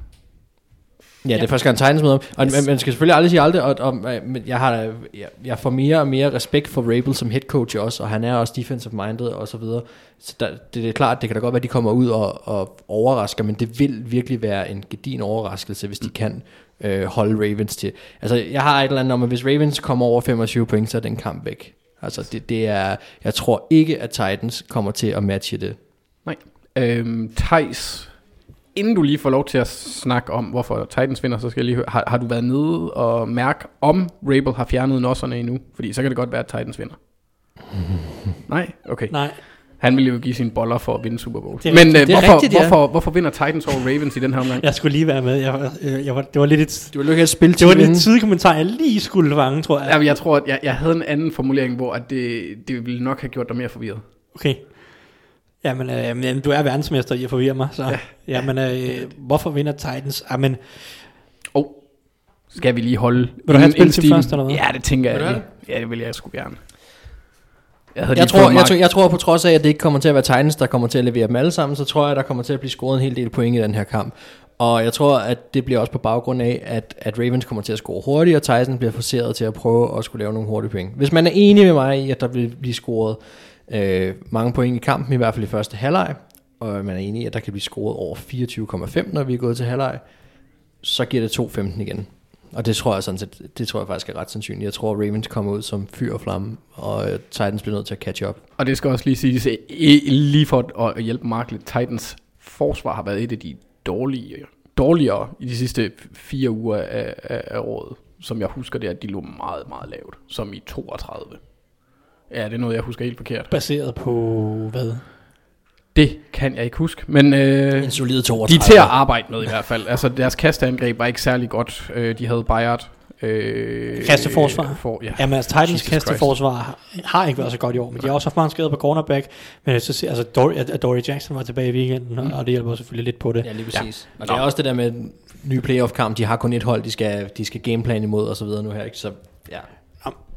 Thijs, du får Yes, Mikrofonen. men uh, Titans, hvis de vinder den her kamp, så tror jeg, der er, lad, så tror jeg, det er, det sker på baggrund af et disciplineret forsvar først og fremmest. Titans forsvar er, og har været igennem hele sæsonen, solidt. Det er ikke ligaens bedste forsvar, men det er solidt, det er disciplineret. Det så vi også mod Patriots. Det er velforberedt. Øh, Vi så, hvordan at, at Patriots kunne slet ikke komme i gang med deres play-action. Patriots angreb efterhånden, som det er blevet mere og mere tydeligt, at deres receiver ikke rigtig kan mm. vinde selv, så er det blevet mere og mere et, skulle jeg sige, et, et misdirection, øh, sådan lidt uh, Fata Morgana-angreb, skulle jeg kalde det, uh, med mange lidt uh, gimmicky uh, screens og trackspil og meget misdirection og meget for at prøve at skabe åben plads ved at snyde modstanderens forsvar, og det inkluderer også play action. Og jeg synes, vi så i weekenden, hvordan Titans var rigtig disciplineret. De lå sig ikke snyde af nogen af dem. Der var et par screens, der, der fik nogle yards- yardsister her. Mm. Det er svært at undgå, når, når Patriots er så dygtige til at køre dem og køre så mange af dem. Men de lå sig ikke snyde i høj grad. De, de blev ikke fanget op i, øh, imod play action. Det virker som om Dean Pease havde rigtig, rigtig godt styr på nogle af de play calling tendenser, som, som Patriots smed på banen. De skal vinde på igen at være et super disciplineret forsvar. Og så handler det selvfølgelig om mod Patriots og Lamar Jackson og de her utrolig Ravens. Ravens, undskyld, øh, der er så utrolig kompliceret eller av- av- avanceret øh, kast, øh, løbeangreb, så skal du være god på løbet. Titans er et, øh, det 10. bedst i DVOA mod løbet. De har et godt løbeforsvar. Jeg synes også, vi så det mod Patriots i flere situationer. Vi kan alle sammen huske goal line standet, hvor Rashawn Evans han bare laver tre takninger i træk. Øh, I høj grad på baggrund af en også rigtig dygtig defensiv linje med Daquan Jones, Jeffrey Simmons, Joel Casey. Der er mange gode spillere til at stoppe løbet. Og så vil jeg sige en afgørende, lidt overset faktor omkring Titans løbeangreb og løbeforsvar. Det er øh, deres defensive backs er meget villige takler, meget dygtige mod løbet faktisk. Det er, der er en del cornerbacks og så videre i NFL, som ja. ikke synes, det er det sjoveste i hele verden. Greedy Williams. For eksempel. Men uh, Titans har nogle dygtige nogle, både af Dory Jackson og især Logan Ryan, er rigtig dygtig mod løbet. Logan Ryan er nok en top 5 cornerback overhovedet i ligaen mod løbet, hvis man skal, man skal sige sådan. Så det hjælper rigtig meget, også fordi Ravens godt kan lide at løbe den på ydersiden, for Lamar Jackson lidt ud. Så det, det, det, det, der er i hvert fald et håb om for Titans, at de i en eller anden grad kan holde lidt styr på det her løbeangreb. Og det skal nok lykkes, hvis de skal vinde. Øh, så vil jeg sige, de igen, ligesom i sidste uge mod Patriots, jeg snart snakker om, jeg synes Titans har deres styrker i midten af, af banen til at forsvare. Det er en fordel mod Ravens, når de meget kaster bolden til Titans, og jeg synes generelt kaster bolden meget i midten af banen. Lamar Jackson virker gladest for at, at, at, smide ned igennem midten af banen, ned igennem seams. Og der er en type som Kevin Byard, bare Titans farligste våben på forsvaret. Så de kan håbe lidt på, at, at, at, at det er lidt sværere for Ravens end, end normalt at kaste igennem midten af banen. Så vil jeg sige, Titans, hvis de vinder, så er det nok også, fordi de kan løbe bolden godt. Det er en, en stor del af deres identitet. Uh, Ravens har i år haft problemer mod white zone hold eller outside zone hold med at holde contain på ydersiden. De har haft et par kampe, hvor de er blevet brændt mod hold, der godt kan lide at løbe bolden udvendigt. Vi så Browns-kampen helt i starten af sæsonen. Det var, det var skrækkeligt mod Nick. Chubb, der havde øh, 165 yards og tre touchdowns. Bare et løb, hvor han bare tonser igennem et kæmpe open gap. En ting, jeg lige er nødt... Ja, undskyld, nej, videre. Ja, og så var der 49ers-kampen, hvor at 49ers løb også bolden godt. Raheem Mostert havde 146 yards i den kamp. Mm. Så der er noget, og hvis man kigger på Ravens, og, og bare kigger på, hvor er der succes mod at løbe mod Ravens.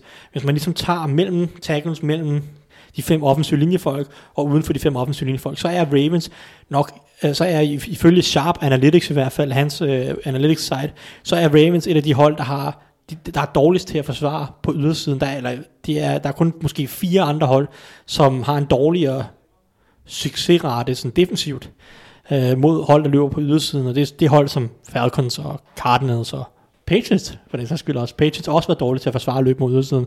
Det så vi lidt af i weekenden også. Der, der, der er Ravens forsvar lidt mindre godt ude der. De, de er gode op igennem midten. Skal lade være med at løbe ind i Michael Pierce og, og øh, Domitar Peko og hvad hedder han, Brandon Williams. De er nogle store, store dudes, de er svære at løbe igennem. Men kan du komme lidt ud på ydersiden, så er deres defensive ends eller outside linebacker ikke lige så gode, og deres linebacker er heller ikke lige så gode, og altså Marcus Peters er heller ikke den mest villige takler i run defense, altså, så, og, og det er der Titans gerne vil angribe med deres løbeangreb, så der er en basis for, at Titans kunne få succes med at løbe bolden. Så, og så i sidste ende, så kommer det nok ned til Titans offensiv linje.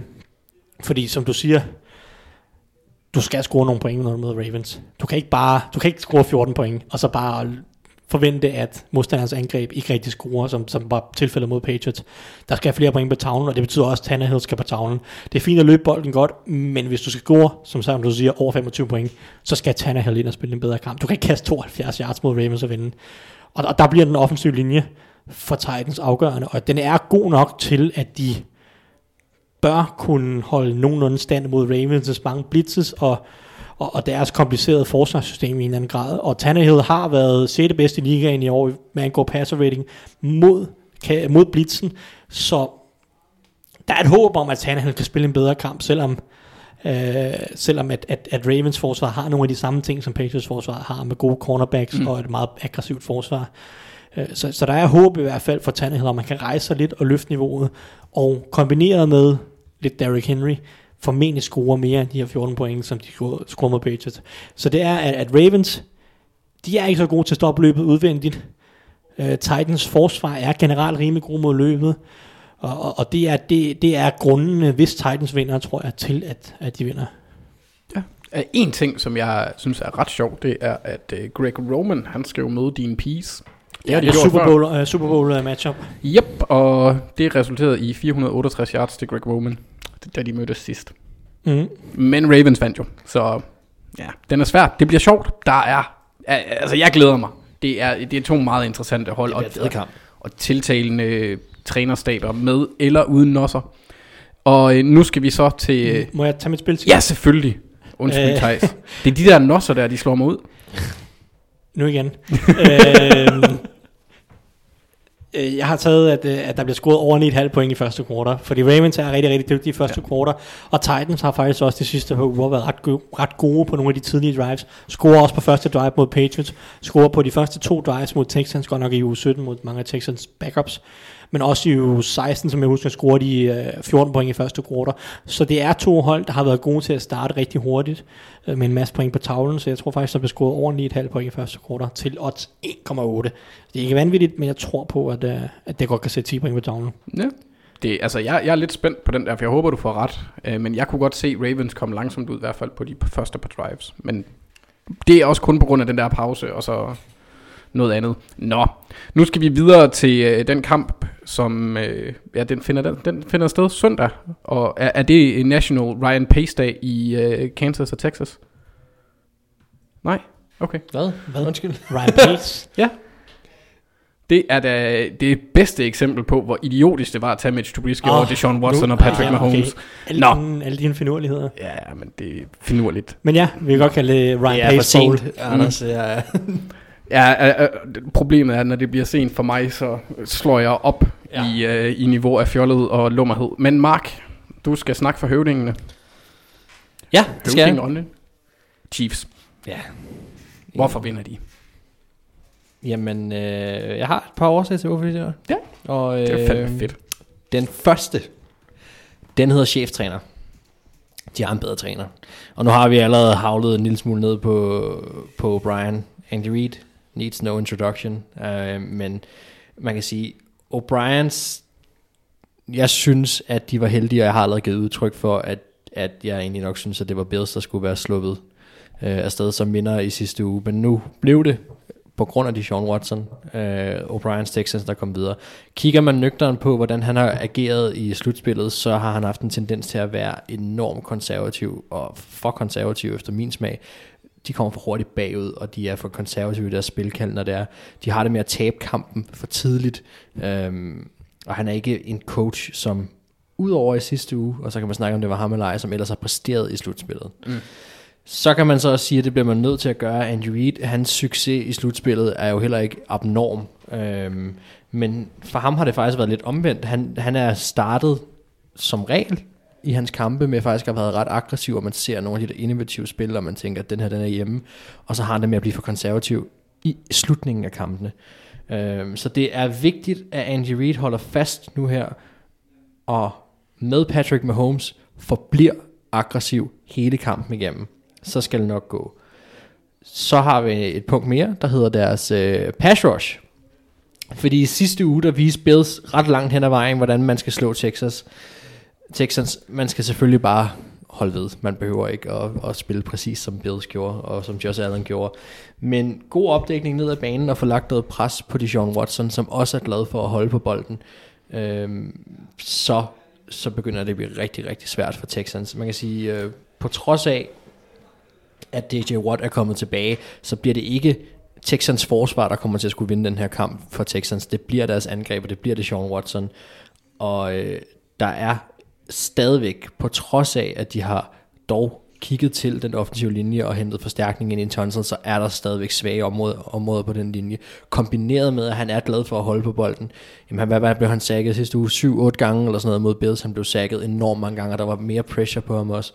Øh, og det var et held, at han også kom ud i sidste ende som sejr her.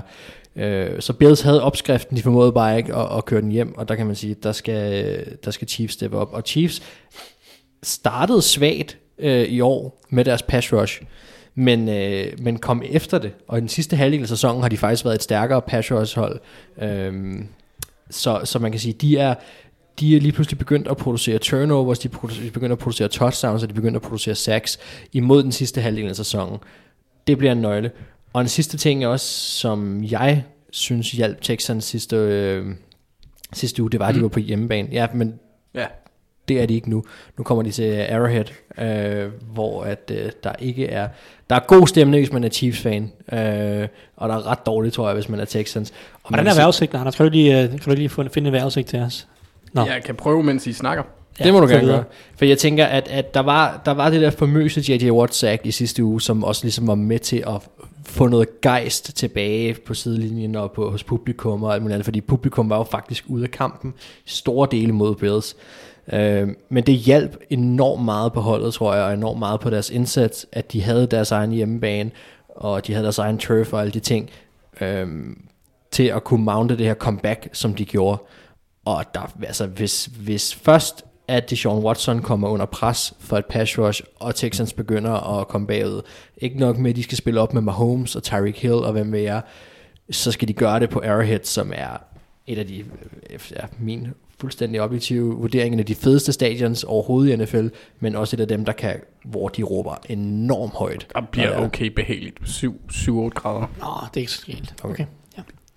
Så nej, men jeg vil sige, det, det er de tre ting, som jeg ligesom har valgt at slå ned på. Det startede med cheftræneren, der er noget pass rush øh, for Chiefs, og så er der, øh, så er der den lille, lille ting, som hedder hjemmebane. Men det er egentlig mest ting som, at det bliver et svært miljø for dem at spille i, og, og jeg tror ikke, at Texans kommer ud og, øh, og kommer til at være foran i lang tid. Øh, jeg tror det nærmere, det bliver omvendt.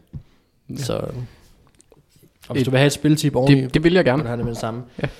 Jamen, uh, Chiefs og Andy Reid har det med at være brandvarme, uh, både i første halvleg, men generelt bare i starten af kampene. Jeg håber så, det holder hele vejen igennem. Men uh, jeg har valgt at sige, at hvis Chiefs første drive udmunder sig i touchdown, så giver det 2,25 igen, hvis man spiller på det. Og jeg tror faktisk godt, at sådan en som Andy Reid kunne have noget i støbeskeen til netop de første spil for at komme ud og, og sætte Texans på plads fra starten af. Så jeg kunne godt se, at der kommer et eller andet fræk spil, enten et, øh, et dybt øh, Tyreek Hill-kast, eller, eller en solid serie øh, på første drive, både for at få Mahomes til at banke lidt af rusten af for bye week, og så samtidig også for at vise, hvem det er, der er på hjemmebane. Så jeg tror godt, det er første drive, touchdown, Chiefs, 2,25 igen. Go do it. Yes. Thijs. Yes. Øh, hvordan i alverden får Texas lov til at vinde den her kamp? Ja, men, øh, Mark var inde på det. Han, øh, han sagde, at Texans vinder den her kamp offensivt. Det er den eneste chance, de har. De kan ikke vinde den her kamp på at holde Chiefs til, hvad ved jeg, 10-13 point. Det sker bare ikke. Så Texans, de skal ud offensivt og score point. Og det er der også nogle forudsætninger for, at de kan, synes jeg. Øh, lad os starte med, at Juan Thornhill, Chiefs, rigtig dygtig rookie, safety, free safety, blev skadet i u 17, den her sejr over, øh, over Chargers, som gjorde, at de fik anden seed nu, hvor Patriots også tabte. Hans skade betyder jo unægteligt, at der skal laves lidt, jo, der skal laves justeringer i secondaryen, og der bliver lagt et større ansvar på typer som Daniel Sorensen og Armani Watts, og de er bare ikke lige så dygtige. Og det er en, en potentiel fare for Chiefs og en fordel for Texans. Specielt fordi jeg tror, at Will Fuller er tilbage. Han, det lød som om i sidste uge, at han skulle lige have en uge mere. Så lad os nu håbe, at han er tilbage og holder mere end bare et quarter. Men altså hans dybe trussel, det er Andre Hopkins dybe trussel, Kenny Stills kan også godt strække banen dybt. Texans, de kan skabe noget ravage dybt, få nogle store spil mod en safety duo, en secondary, der måske lige skal føle og finde hinanden. Det, øh, det taler for Texans point. Så vil jeg også sige, Texans har våbne til at straffe noget af det, som Chiefs har været dårlige til på forsvar, det er at stoppe Titans og running backs. De har en Duke Johnson, der kan gøre skade i kastespillet. De har en Darren Fells, som kan gøre skade øh, på tight end. Darren Fells var deres førende receiver i hvad hensyn til yards i den første kamp mellem de her to hold, som Texans jo vandt. Godt nok måske lidt på nogle fluke spil og så videre, men de vandt den, og, til, og Fells havde 70 yards i den kamp. Duke Johnson greb også touchdown, så det virker som om Texans er nogenlunde klar over, at de godt kan ramme Chiefs der. Så igen, en, en forudsætning for, at der godt kan skabes nogle point.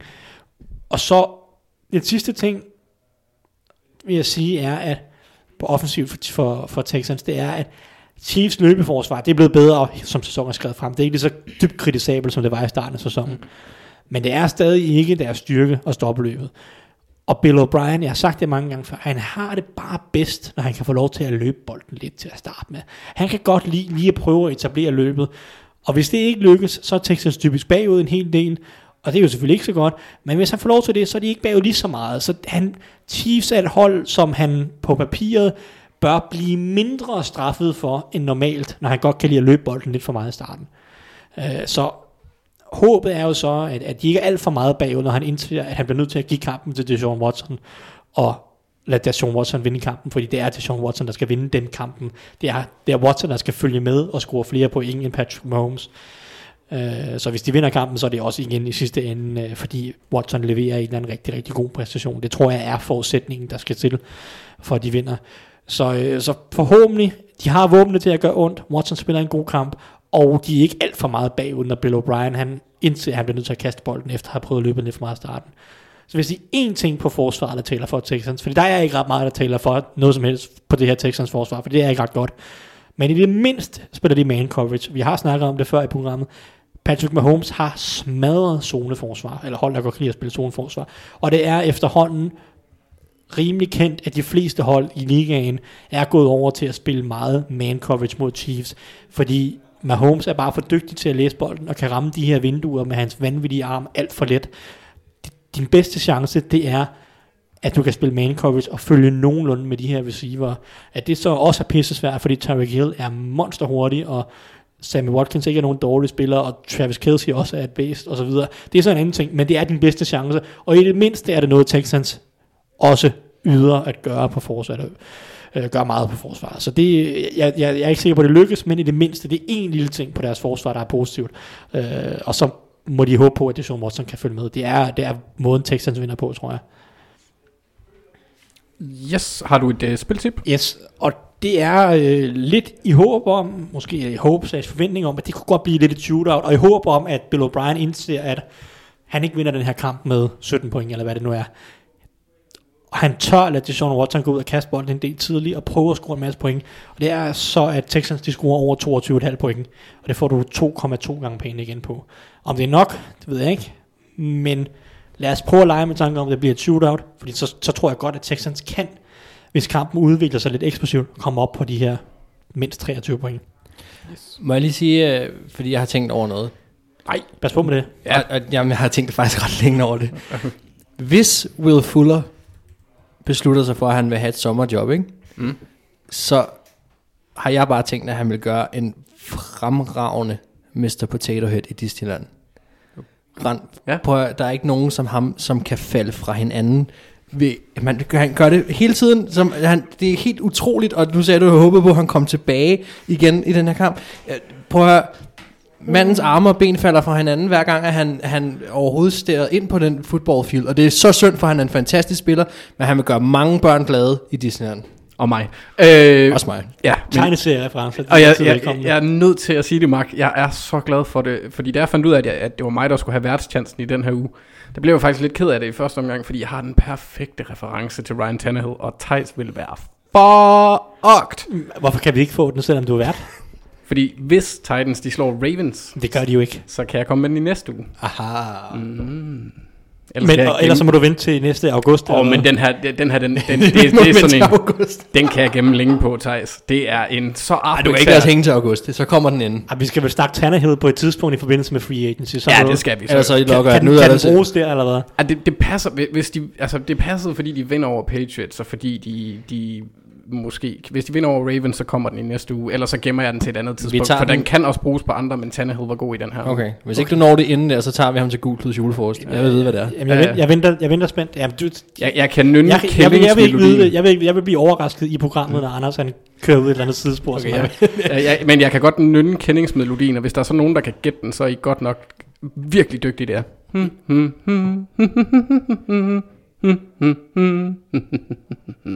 og så gider jeg ikke mere. Jeg kan faktisk også huske teksten nu, hvor jeg nynner det. Nej, det er langt ud. Jesus Christ. Nå, videre Det til også uh, muligt football. mere forvirret, det, end jeg var før. ikke, det sagde ikke mig noget umiddelbart, men uh, He's a groovy guy. Men uh, Seahawks mod Packers og uh, Mark. Vil du ikke godt fortælle Åh mig? oh, gud, ja, det er det, vi laver. Øh, ja. Ja, ja. skal vi ikke bare lave det til en tegneserie-podcast? Åh, det kunne, vi, det kunne vi godt, Mathias er her ikke.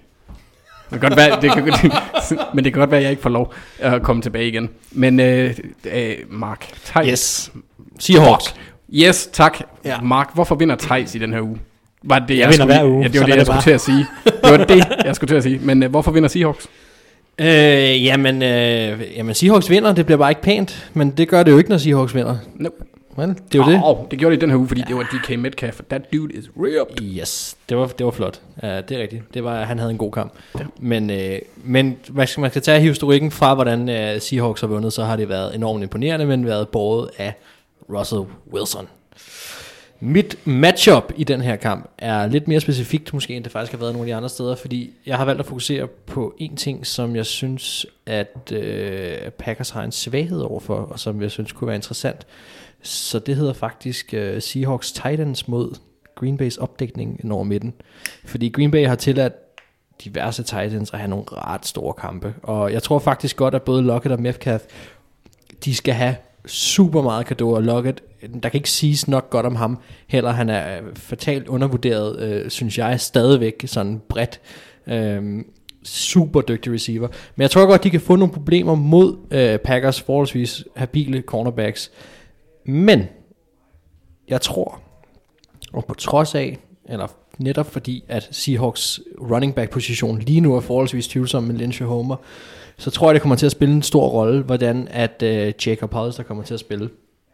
Og man kan sige, spørgsmålet er, at det er jo ikke verdens største navn, og han er også tight end nummer øh, 3, eller hvad, to eller sådan noget, de hiver ind nu her. Jeg kan ikke huske, for de har haft et par tight end skade også i løbet af sæsonen.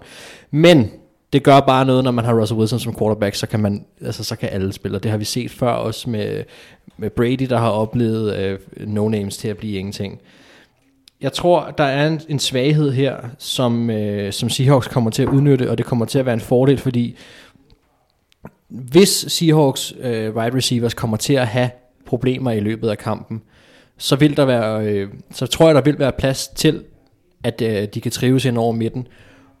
Og sker det lang tid nok, så på et eller andet tidspunkt giver det også flere forsøg til at prøve at få Lockett og Metcalf i gang. Og der skal kun et eller to store spil til. Det har vi set så mange gange med Seahawks i den her sæson, før de vinder en kamp. Så jeg tror, det her det bliver en tæt kamp, men jeg tror, at den bliver afgjort på et stort spil til Seahawks fordel, og det gør det, fordi at deres, de får angrebet til at køre ind over midten, og til sidst, så vil det også lykkes at få inddraget deres klasse right receivers. Øhm, mod det her Packers forsvar. Og Packers forsvar, man ikke, jeg skal ikke misforstå mig, det har været habilt, øh, men de har bare været op og ned, og specielt når det gælder opdækningen ind over midten, og der tror jeg, at Russell Wilson er for dygtig en quarterback øh, til, at det ikke, øh, til at det ikke bliver et problem for dem. Mm. Og så kunne jeg også godt snakke en lille smule om deres forsvar. Øh, de har været bedre til at forcere turnovers osv., og, og, og det er... Øh, Damon Clown bliver også nøglen til at stoppe løbet og sådan nogle ting. Der er nogle ting der, som, som, som bliver en spændende matchup at følge.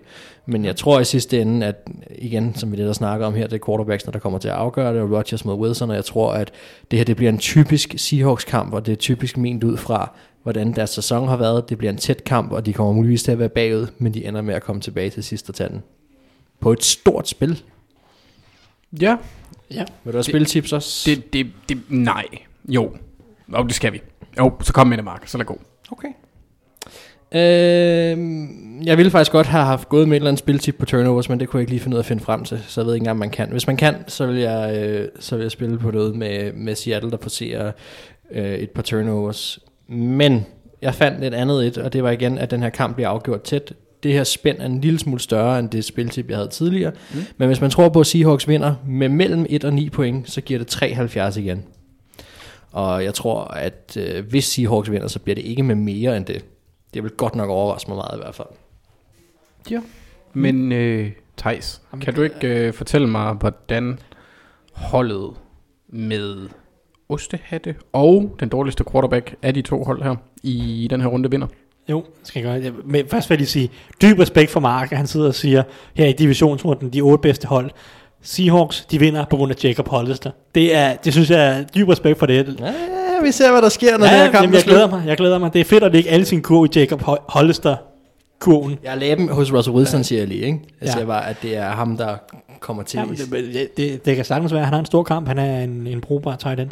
Uh, nej, jeg vil sige... Jeg synes Patriots jo ikke. Men okay. Nej, det er rigtigt. Ja. Det, er rigtigt. det handler om situationen også. Ja, ja godt nok. Ja. Det er ikke, fordi Patriots, Patriots har masser af gode tight ends. Ja, masser af Matt Lacoste. Pro.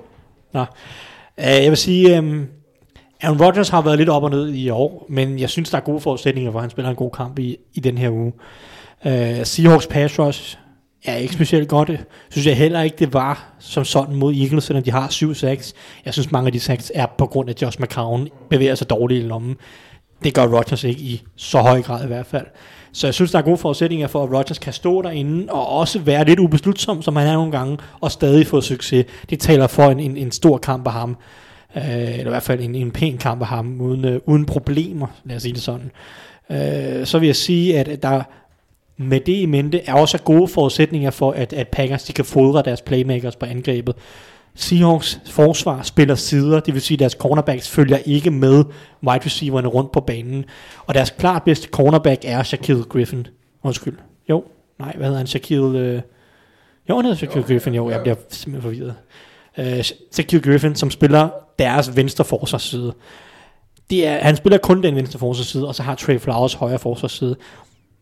Packers kan diktere matchupsene, synes jeg, eller tror jeg, at det kan de, med Devante Adams og flytte ham rundt og finde matchupsene mod Trey Flowers, der ikke er lige så dygtig, eller i slotten mod Hugo Amadi, som spillede øh, slotten mod, mod, mod Eagles her i sidste uge, og på den måde finde matchup, finde måder at fodre bolden til Devante Adams, for jeg tror hverken Amadi eller Trey Flowers rigtig er opgaven voksen til at stoppe Devante Adams på samme måde, som en Shaquille Griffin vil være. Øh, og derudover, så synes jeg også, der er gode forudsætninger for at få gang i Aaron Jones. Seahawks forsvar har ikke været super gode mod løbet i år. 26. bedst i, i, i DVOA. Og tillader også derudover i opdækningen fire flest yards til running backs. Og Aaron Jones har vist, at han både i løbespillet og i kastespillet kan dominere. Og jeg synes også, at Packers har en, en reel fordel på linjen. Altså, de har en god offensiv linje. Seahawks defensiv linje, den er ikke super. Eller undskyld, jo, Seahawks defensiv linje, den er ikke, den er ikke super god. Der er nogle gode spillere hister her, men de har ikke domineret på samme måde. Der tror jeg, at Packers kan vinde på deres offensiv linje, og dermed få gang i Aaron Jones, og kastemæssigt også godt finde det var en Adams. Så jeg tror nok, der skal komme noget produktion ud af Packers angrebet. Defensivt for Packers vil jeg sige, at jeg er bange for Seahawks offensiv linje, eller jeg, på Seahawks vegne er jeg bange for Seahawks offensiv linje. Den er ikke god, og jeg synes også, vi så, hvordan mod Eagles, hvordan Fletcher Cox, han bare spiste dem levende indvendigt. Packers har en defensiv tackle, der er næsten lige så god, hvis ikke lige så god, som Fletcher Cox i form af Kenny Clark. Han har spist flere offensive linjer i, i den her sæson, og det ved du som Vikings-fan alt om. Uh, han har et godt matchup i den her uge, og de har udover Kenny Clark også en Darius Smith, som har et godt matchup og derudover også andre gode spillere i Preston Smith og så videre.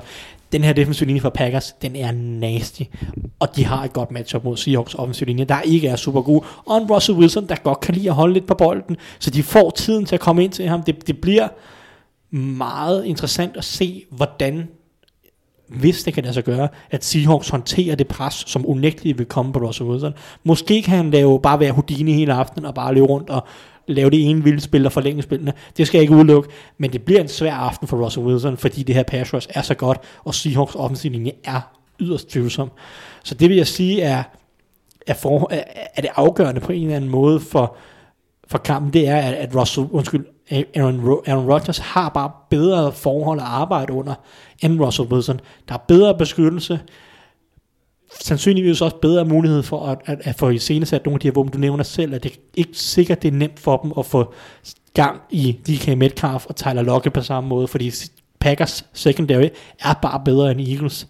Uh, og jeg glæder mig faktisk rigtig meget til at se Kevin King matchuppet mod mm. en DK Metcalf. Fordi Kevin King har været lidt op og ned som sæsonen, altså øh, i løbet af sæsonen, men han har været ret god mod nogle af de her store receiver. Nu har Metcalf så også farten, så det kan godt være, at Kevin King bliver brændt også lidt på farten, men Kevin King er ikke en dårlig atlet, og han har været god mod store receiver, så som du siger, det, det er måske ikke kampen, hvor Lockett og Metcalf griber for 150 yards hver. Det kan godt være, at de skal finde andre måder at flytte bolden på. Uh, så, så jeg tror bare, at, at Aaron Rodgers har lidt bedre forudsætninger for at have succes, end Russell Wilson har, og det tror jeg i sidste ende bliver afgørende. Yes. Jeg vil godt lige hurtigt sige, at ja, det, er, det er jeg fuldstændig enig i.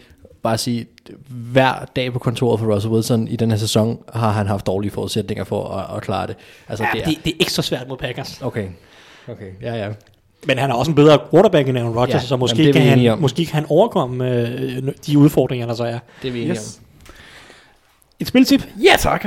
Jamen, øh, hvorfor kan jeg ikke finde mit spiltip? Det... Jo, der har jeg den. Packers de fører med mindst fire ved pausen.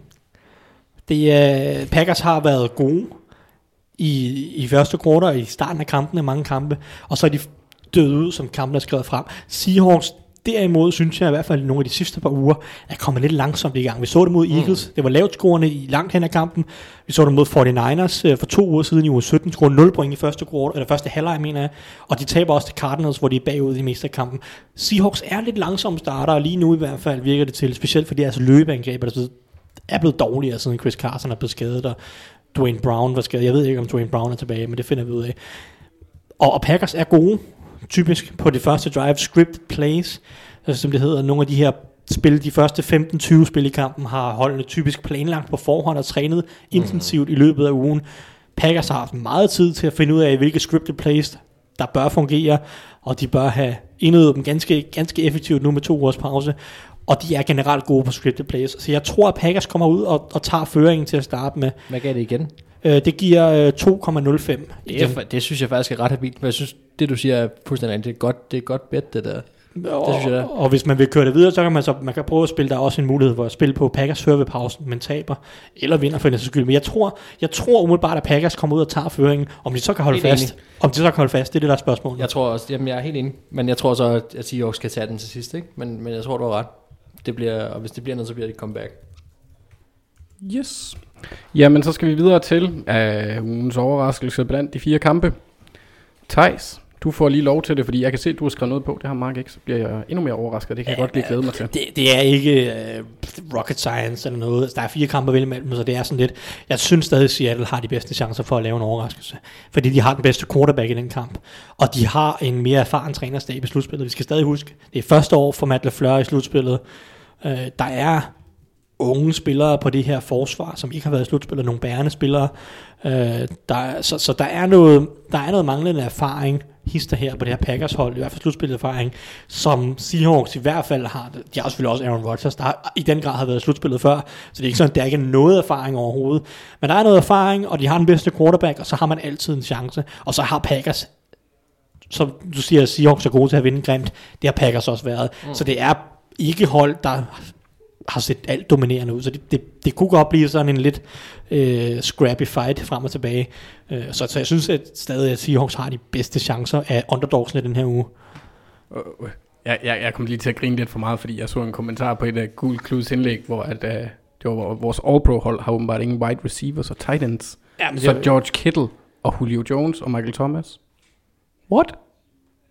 Det Ja. synes jeg bare var skægt. Ja, Nå, der har lavet den artikel. Det var, der var problemer med tabellen. Jeg tror, jeg har fået det fikset, har jeg ikke? Øh, Jo, jo, jo, jeg synes, det så ganske fint ud. Ja, men jeg havde, Øh. jeg, jeg havde problemer med tabellen. Det, Åh, så, så jeg skal ikke gå ind og drille ham bagefter. Fordi jeg har lyst til. nej, nej, du skal da være med at drille jeg folk skal lade være med at generelt, der kommenterer er på vores ting, Anders. Ja, Okay. Det godt, vi har Thijs. Jeg havde også bare, jeg havde også bare tænkt mig at spørge, hvad han mente. Nå, Mark, hvilken overraskelse vil du gerne overraske os med i den her overraskende uge? Altså jeg vil sige, at jeg er nok, øh, jeg er nok af den filosofi, at jeg synes, at jeg tillægger øh, underdog-princippet øh, og, og det, hvad kan man sige, den gejst, der kan komme med, det, det tillægger jeg ret meget, specielt i fodbold.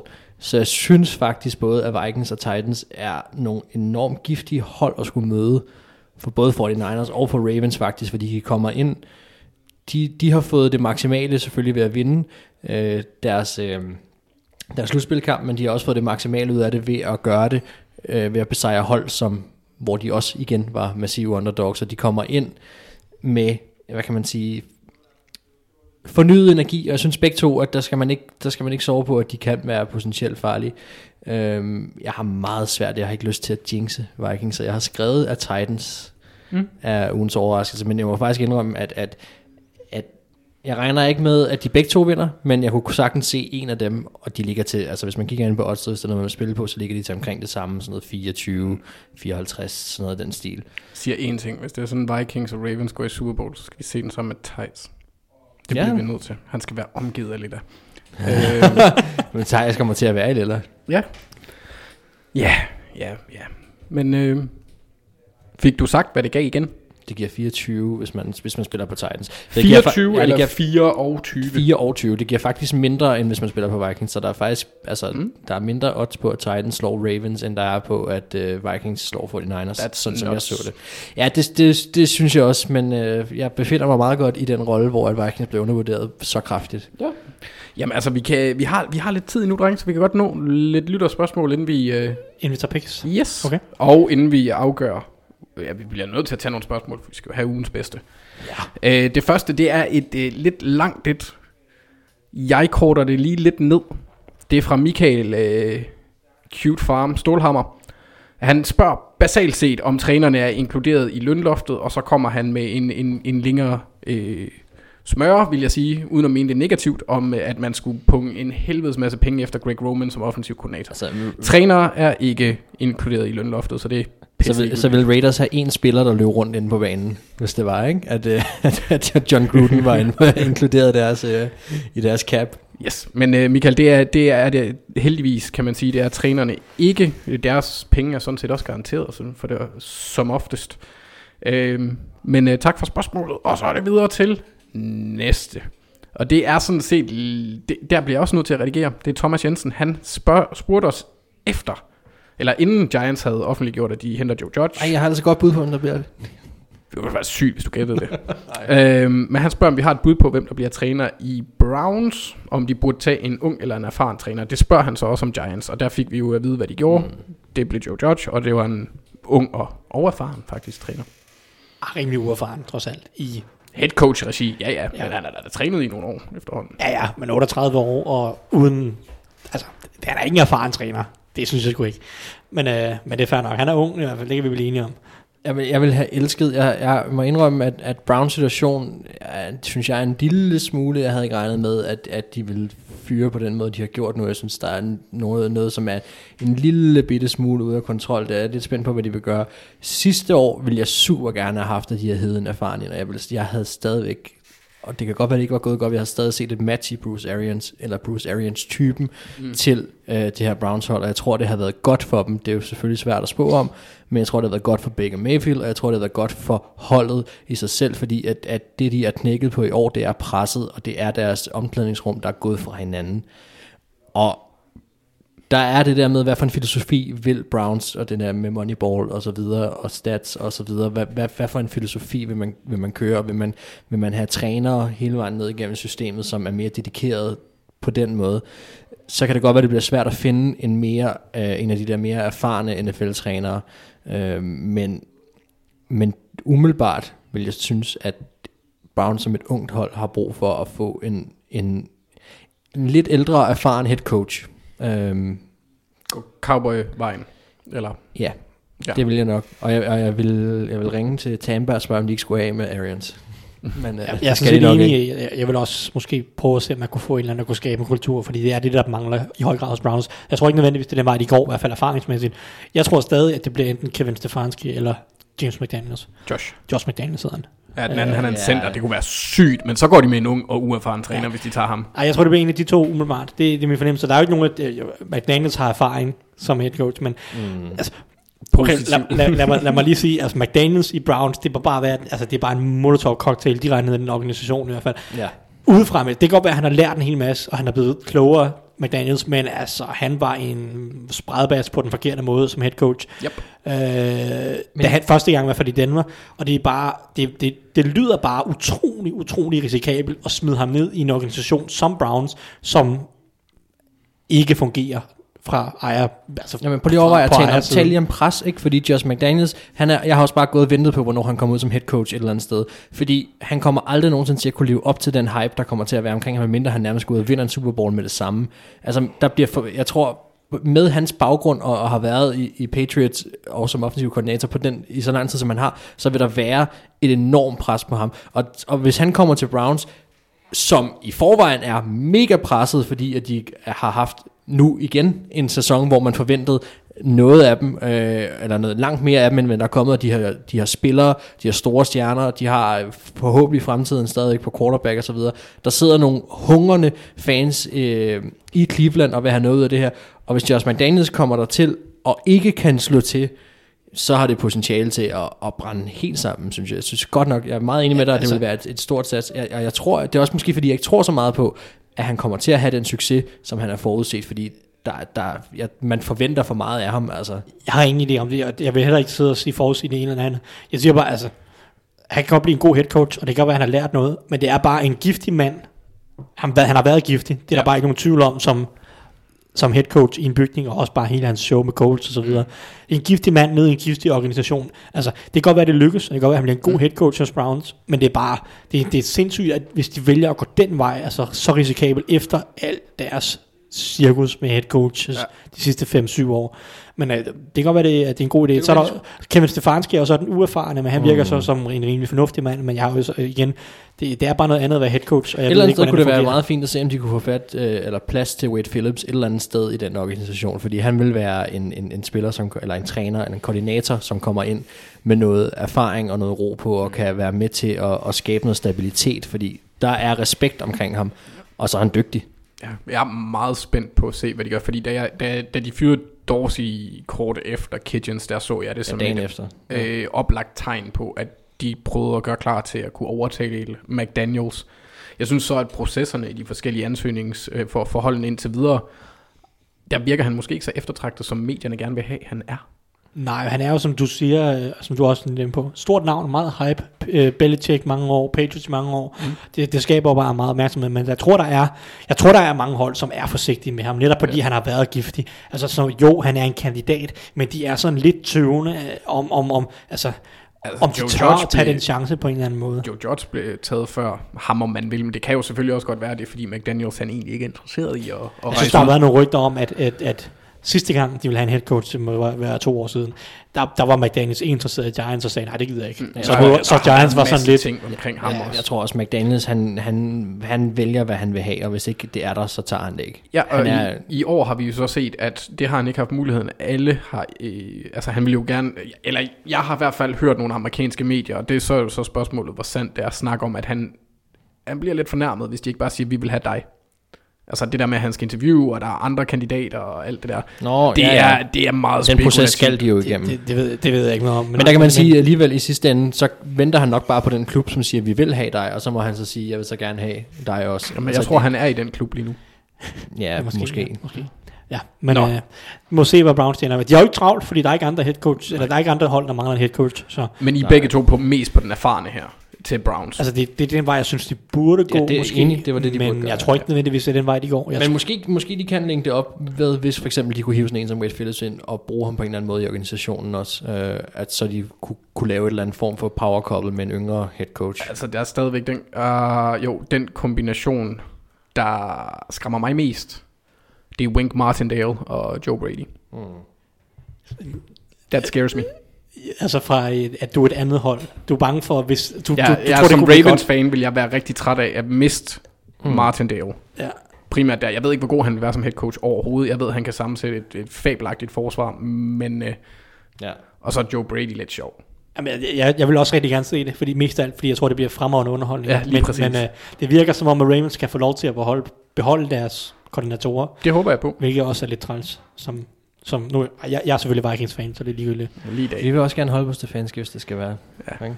Yes. Nå, øh, Kenneth Madsen, han spørger os, skal Jadavion Clowney have karantæne for taklingen på Carson Wentz, som efterfølgende skadede hans hånd? Var det ikke et hoved, en hovedskade? Jo. Nå, det var både med hjelmen, eller hjelmen. Jeg ved ikke, hvilken øh, dialekt han prøver at skrive her, men det er med E. Hjelmen. Han kom bagfra, og taklingen kom sent. Eller slipper han med en bøge? Hvad tror I, drenge? Drop for oven, Anders. Jeg laver en blanding af jysk og fynsk. Jeg Hvordan tror kan bare, det var fynsk, mig? var det ikke? Jo, det var derfor noget der omkring. Øh, nej, han skal ikke have karantæne. Nej, det synes jeg nej, øh, Der burde nok have været et flag på spillet. Det har nok været fair nok. Ja. Øh, og det kan godt være, at han får en bøde. Det, det er nok også fair nok. Men ja, så, så, så, jeg synes ikke, det var et, et mega dirty hit. Altså man kan sige, det der er uheldigt, det er jo, at, at det sker med, med den afstand til jorden, som det gør, fordi det, han får en, det bliver simpelthen en dobbelt effekt. Altså mm. det, er, det er lige så meget hans, øh, den kraft, han rammer jorden med med hovedet, så hurtigt efter, som er med til at, at, at give ham den skade, som han får. Ikke? Så det er også, der er også noget, noget uheld i det. Altså. Også med, med et, et, et sidespørgsmål, der er til, eller ikke et spørgsmål, noget jeg har, det narrativ, der kører med, at Wentz, han er på grund af det her spil, skades øh, prone, injury prone. Fuck nu af. Altså. Nej, jeg, jeg vil sige, at, at der, det er, der kører, det er, det gider jeg næsten ikke engang sige, det er sådan, der er et eller andet omkring øh, Carson Wentz og hans skader, hvor at netop, som du siger, det, det, er jo, det er jo noget, der vil forfølge ham, at han netop har tendens til at få skader. De, de skader, han bare har fået, Jo, det er men bare du kan ikke have en tendens til at Nej. få en hjernerystelse Nej, nej, lige lige præcis. Men de skader, han har fået, har heller aldrig bare været noget. Det er ikke, han har, det er ikke noget, han har døjet med fra college, eller har, har fået mange gange i træk, eller noget som helst. Det har været altså, individuelle skader, han har været ramt af, så der har bare... Det er bare mange af dem. Ja, det, der er mange af dem, men han har bare været enormt uheldig. Altså, han har virkelig været enormt jeg vil uheldig. sige også, ja, der er noget i mere, altså han er jo bare heldig, og den her uge, den kan han ikke rigtig gøre noget Nej, ved. Men der jeg- er noget i hans spillestil, hvor han bare tager utrolig mange hits, mm. og han løber bolden, og han, han, altså han sætter virkelig sin krop i utrolig mange Jamen, vi- masse situationer. Han, han var en spiller, der kom ind på college og aldrig havde været skadet før. Nej, det passer ikke. Jo. Det havde han ikke rimelig mange skader i college Så også. jeg ved, så jeg, jeg så hørte jeg en ved, podcast, hvor de snakkede om, at det gik tilbage til college også. Ja, det kan jeg ikke Nå, huske. okay. Det også, Jeg jeg, jeg, Så, har, så, jeg jeg ikke husker, hans så, college. så var hans første skade nogensinde, det var i NFL. Nå. Og det var nyt for ham, altså at prøve at være skadet. Men det kan godt være, det er mig, der er galt på den, tænker på en anden. Ja, ellers så hører jeg en podcast, som virkelig er fuld af lort. Undskyld, Thijs, Jeg skal også lytte til vores. Og det er, jo- og det er jo også uheldigt i, altså det er uheldigt, og der er ikke nogen garanti, der er ikke, nogen, der er ikke noget predictive i det, det kan godt være, at han de næste fem år så er skadesfri, men, men altså hans spillestil er bare voldsom, og han udsætter sin krop for meget. Det, Nå, men altså, han tager jo hitsene, når han løber bolden, og han står mm. også i lommen og sådan noget. Han, han lægger sig jo ikke ned, og vil sige, en, en type som Lamar Jackson, han undgår jo de voldsommere hits end, Det er i højere grad end, end Carson Wentz. Altså Carson Wentz, han kaster sig ind i nogle af de her hits ja. på, en, på en måde, som, som bare er risikabel. At, at nogle af de ting, som han så er blevet skadet på, har ikke været nogle af de situationer, men han udsætter sin krop for, for en del voldsom hits. Det synes jeg, han gør. Ja. Men, men altså, det er ikke nødvendigvis noget, jeg synes, han skal holde op med, men, og, og, og de her skader har ikke nødvendigvis nogen direkte korrelation med det, men det gør han bare i sin spillestil, og, og mm. det er noget, han bør, han bør passe bedre på sig selv, det synes jeg. Han havde en enkelt skade i college, så det var ikke så slemt. Nå, okay. Brækket hånden. Han har bare i hånd, okay. Ja. Ja. Nå, altså, jeg, jeg, øh, for lige at opsummere. Øh, han slipper med en bøde. Går jeg ud fra. Øh, Nå, Clowny, ja. Yes. Jeg, jeg, jeg, har faktisk ikke hørt, om der kommer noget efterspil, men det kan da godt være. ja, ja, altså, øh, jeg tror, han, jeg tror, han får en bøde. Det kunne jeg ikke forestille mig andet. Øh, han var måske blevet suspenderet, hvis det var Tom Brady for fire år siden. Og apropos Tom Brady, så spørger Andrea Utsen, eller Autsen, øh, hvordan ser TB12 i den kommende sæson? Hvordan han ser, han ser ud, går jeg ud fra. Øh, fortsætter han i New England, og kan eventuelt være med til at lære en ny quarterback op, free agent, andet er spørgsmålet. Hvor tror I, Tom Brady han er næste år? I New England. Altså han har jo sagt, at han spiller videre i dag, har han jo. Han har annonceret på Instagram i dag, at han gerne vil spille en sæson mere, i hvert fald. Ja. Og jeg, jeg tror i sidste ende, at han bliver enig med Patriots om at tage et år mere der. Altså, det kan godt være, at han, hans kontrakt udløber jo, og det kan godt være, at der er andre hold, der vil være interesseret, og han selv også gerne vil have, jeg ved ikke, flere penge, eller hvad ved jeg. Men hvor mange andre situationer kan han lige finde, som er bedre, så skulle det være Coles. Ja. Det, det tror jeg er det eneste andet hold, som jeg synes kan give ham en tilsvarende eller lige så god, eller måske bedre situation, altså sådan holdmæssigt. Jeg synes ikke, der er nogen andre hold, som har truppen til at gå hele vejen, for hvis han skal spille en sæson mere, så skal det jo være for at jagte Super Bowl titel. Mm. Og det, altså, der synes jeg, Colts og Patriots er hans eneste chancer, så jeg tror i sidste ende, han bliver enig med Patriots om at lige at forlænge kontrakten. Jeg tror, jeg tror egentlig noget af det der spil, og noget af den tvivl, der bliver lagt i medierne, jeg tror egentlig mest bare, det er forhandlinger. Han vil mm. gerne have en lidt højere, lidt mere, altså han har jo været vant til at tage en, en lav løn Ja bevidst. Jeg tror gerne, han vil betale lidt mere, end han har været tidligere, og det tror jeg, han lidt lægger pres på Patriots og siger, ja, men så jeg kan også bare finde et andet sted at spille, hvis I ikke vil betale mig lidt mere. Så jeg tror egentlig mest bare, det er leverage, forhandlings-leverage, øh, som er skyld i nogle af de her rygter, og jeg tror i sidste ende bliver han enig med Patriots om at fortsætte. Og så går Patriots all in i offseason på at forbedre den offensive linje og receivergruppen og alt det her ting, som, som manglede i år. Jeg tror, det, det vi godt kan lide, og det som man godt kan lide ved historien omkring det her, det er, at der vil altid omkring Belichick og Brady ligge øh, det der ekstra lag på, om hvor meget de kan uden hinanden. Og vi har selvfølgelig set Belichick med Matt Castle, men, men der er altså, der, der er det der lag, som ligger på det, og så, som man heller ikke, jeg kan heller ikke være med at tænke, åh, kunne, kunne Brady finde på at sige, jamen, øh, jeg vil godt bevise, at jeg, jeg kunne noget selv. Er der, er der noget ego i ham, som siger, jeg kunne godt finde på at, øh, at, at, at tage til et andet hold for at se, for at tilføje noget til min karriere. Øh, det er jo lidt det, der bliver kørt på i hvert fald, og det er jo også interessant. Jeg er svært ved at se, at han spiller andre steder end, end, end New England også, men det er, da, det er da interessant. Altså omkring det der med, om han har tænkt sig at lære en ny quarterback op, der må jeg sgu faktisk indrømme, der, der, der ville jeg nok bare have sagt ja, men jeg er blevet en lille smule mere effig omkring ham, fordi jeg tror, han har svært ved at slippe tronen fuldstændig i New England.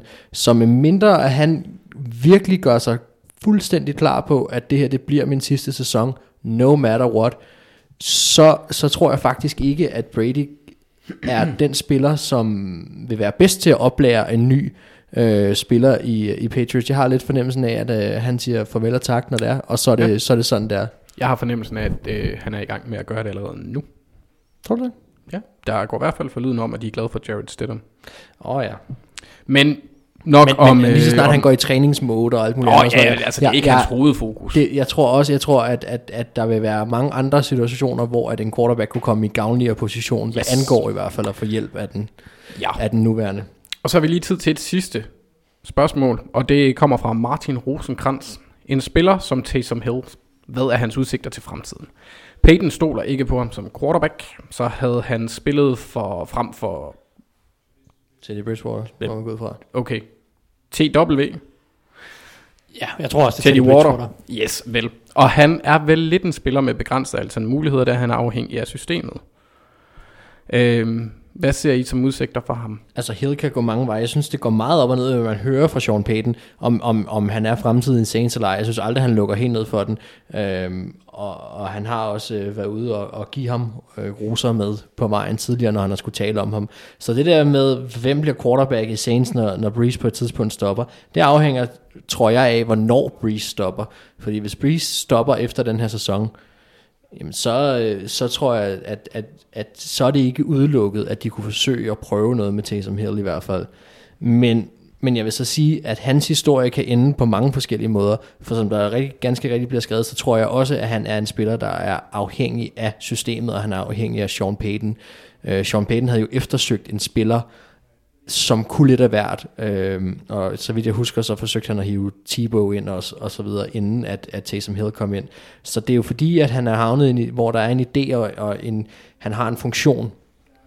Og der tror jeg godt, at med den måde, som han spillede på, hvilket var øh, vanvittigt, øh, da han, øh, hvad kan man sige, viste sig selv frem her i, øh, i søndags mod Vikings, han kunne godt ende med at blive tilbudt en masse penge til noget, han ikke kunne leve op til. Og han vil i sidste ende, synes jeg, gøre bedst i højst sandsynligt at blive så lang tid han kan sammen med Sean Payton i New, uh, i, i New Orleans. Øh, og nok ikke som startende quarterback, men, men i den rolle som alt mulig mand, som han har. Altså alt fra special teamer til quarterback. Så jeg vil håbe for ham, at han på en eller anden måde kunne, kunne falde til ro med at tjene lidt mindre penge højst sandsynligt, men blive ved med at have en rolle hos Sean Payton i New Orleans, så længe det går. Øh, og så bare være kongen i New Orleans, så længe at han, øh, han er der. Ja, jeg tror heller ikke, han er en startende quarterback som sådan i fremtiden. Jeg tror, han simpelthen er begrænset som passer, og jeg har heller aldrig nogensinde set ham læse et forsvar. De her kast, han laver, er jo gimmick plays, hvor han har et read. Ja. Altså, det er en mand, han skal kigge på, og så, så kan han prøve at kaste en bold. Der har været nogle spil i forvejen i den her sæson, hvor man har set ham, hvor de har været brugt ham på, på fjerde downs og tredje downs, hvor han har været læst til at starte med, og de spil, hvor han er læst, jamen der bliver han også stoppet. Ja. Så det er, når det, det er, når han er overraskelsen i angrebet, ikke? Han, er, han, er, han er en fin lille gnist at have, en lille, en lille var en flamme i, sø- i søndags, vil jeg sige. Ja, men altså han er en fin lille øh, mand til at have, eller ikke lille, han er ikke lille som sådan, men han er en fin, fin mand at have til lige at, som du siger, lige give noget, en, en flamme, en gnist, en gnist på indgrebet, øh, lidt alternativ, noget lidt andet, og i en mand som Sean Paytons hænder er han rigtig, rigtig fornuftig, fordi Sean Payton er så kreativ, som han er. Men jeg tror ikke, han er en startende quarterback i hvert fald. Nej. Jamen, øh, så inden vi hopper til picks, så skal vi jo have kåret ugens bedste spørgsmål, og det har vi allerede gjort. Og det blev det sidste her, fra Martin Rosenkrantz. Så øh, du har vundet et lod i konkurrencen om en rejse til 10.000, en NFL-rejse til 10.000 kroner. Tillykke med det. Og så er det tid til picks. Yes. Skal vi bare starte med den første kamp. Vikings mod 49ers. Du springer lige Skal, det. skal, skal jeg... Ja, det, det, det, hvem, ja, er det ikke den første? Jo. Jo. Jo, men så tager vi den, den, og jeg lægger mit hoved på blokken først, og siger 49ers, så kan I slås mod hinanden. Ja, Jamen, jeg sidder jo her i Vikings, så jeg siger jo, at øh, uden tvivl, at 49ers de vinder. Åh, oh, hvor er jeg glad for. Du havde ikke tur at skulle... Øh, Jeg var, Du er sådan lidt jeg var, overtroisk. et- jeg var 100 på, at du var med fuldstændig stik mig og så sige Vikings, og så tvinge mig til at sige 49ers. For oh, ja. jinxen. Ja. Ah, men det er godt. det behøver du slet ikke, Mark. Du kan bare gå med 49ers, eller du behøver ikke, du behøver ikke engang at afgive en stemme. Jeg lader lørdag tale for sig selv. Ja. Uh, ej, jeg tror simpelthen, uh, at jeg tror ikke, at Cousins kan følge med Shanahan Nej. mod den der defensive linje. Det, det er mit... Jeg, altså, jeg, jeg ved ikke engang... Jo, Ja, det, Cousins... bliver- ja, det, det, bliver, det bliver en spændende kamp, men jeg tror... Ja.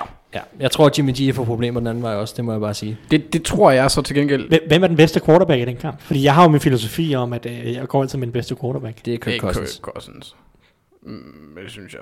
Det er det. Og man kan sige, det, der, er det, det der er interessant med de her to, det er, at de Jeg kommer, synes ikke, det er så de kommer, begge to, entydigt. de kommer begge to ind og er uprøvet øh, på den her scene og på det her niveau lige nu, som det er. Så man kan sige, Yes. det, det kan gå alle veje. Drenge, vi har ævlet ret længe i dag, så øh, ikke alt for meget piksnak. Vi har været alle fire kampe igennem allerede. Piksnak er det bedste. Ja, det ved jeg godt. Nå. Ja. Men, men øh, ikke, i den her gang handler det ikke om mig, så ikke noget piksnak. Øhm, den næste kamp, det er Ravens mod Titans. Jamen, jeg tror, Ravens vinder. Jeg tror, jeg, jeg tror simpelthen ikke, Tannehill kan følge med. Nej, ja, det gør jeg. Altså, jeg tror også, at Ravens vinder. Jeg er faktisk ret enig. Øh, jeg håber og tror, at Ravens vinder. Yes. Øh, nu må vi se, om det sker. Texans mod Chiefs. Den vinder Chiefs. Jeg er enig. Jeg tror, de vinder stort, faktisk. Jeg tror, jeg tror de vinder med mindst to touchdowns. Yes. Ja, jeg tror også, den, det er den, der er potentiale til at, at være det største blowout, det er den kamp. Seahawks Packers. Seahawks. Uh, Nice. Det er godt, det er godt. I like it. Nå, Anders. Jamen, hvem er den bedste quarterback? Plejer man ikke at gå med det, Thijs? Jo, det ja. Så øh, det er jo lige det. Det er jo min filosofi i slutspillet ofte. Jeg har tænkt mig at gå imod min filosofi her. Jeg tror simpelthen, at Packers er, er det mere det, det er mere all-round gode hold egentlig. Uh, og så er der jo selvfølgelig også en lille, lille del af mig, der håber, at Aaron Rodgers han uh, får tændt scooteren her i slutspillet kunne og bare racer derud af. Det kunne være rigtig fedt. sådan en mand med ostehat på, der kører mig kørende på scooter.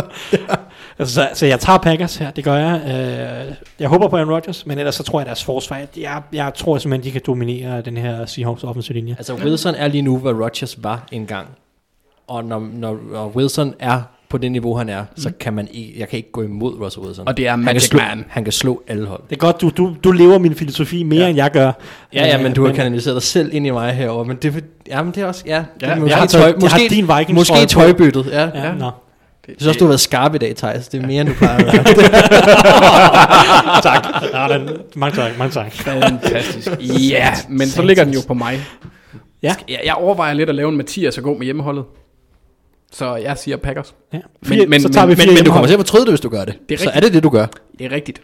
Men øh, jeg lader dig være i den situation, som jeg var i i sidste uge, da jeg tog Titans over Patriots, som Ja. den eneste i hytten. Så får du lov til at have ret, hvis det er. Okay.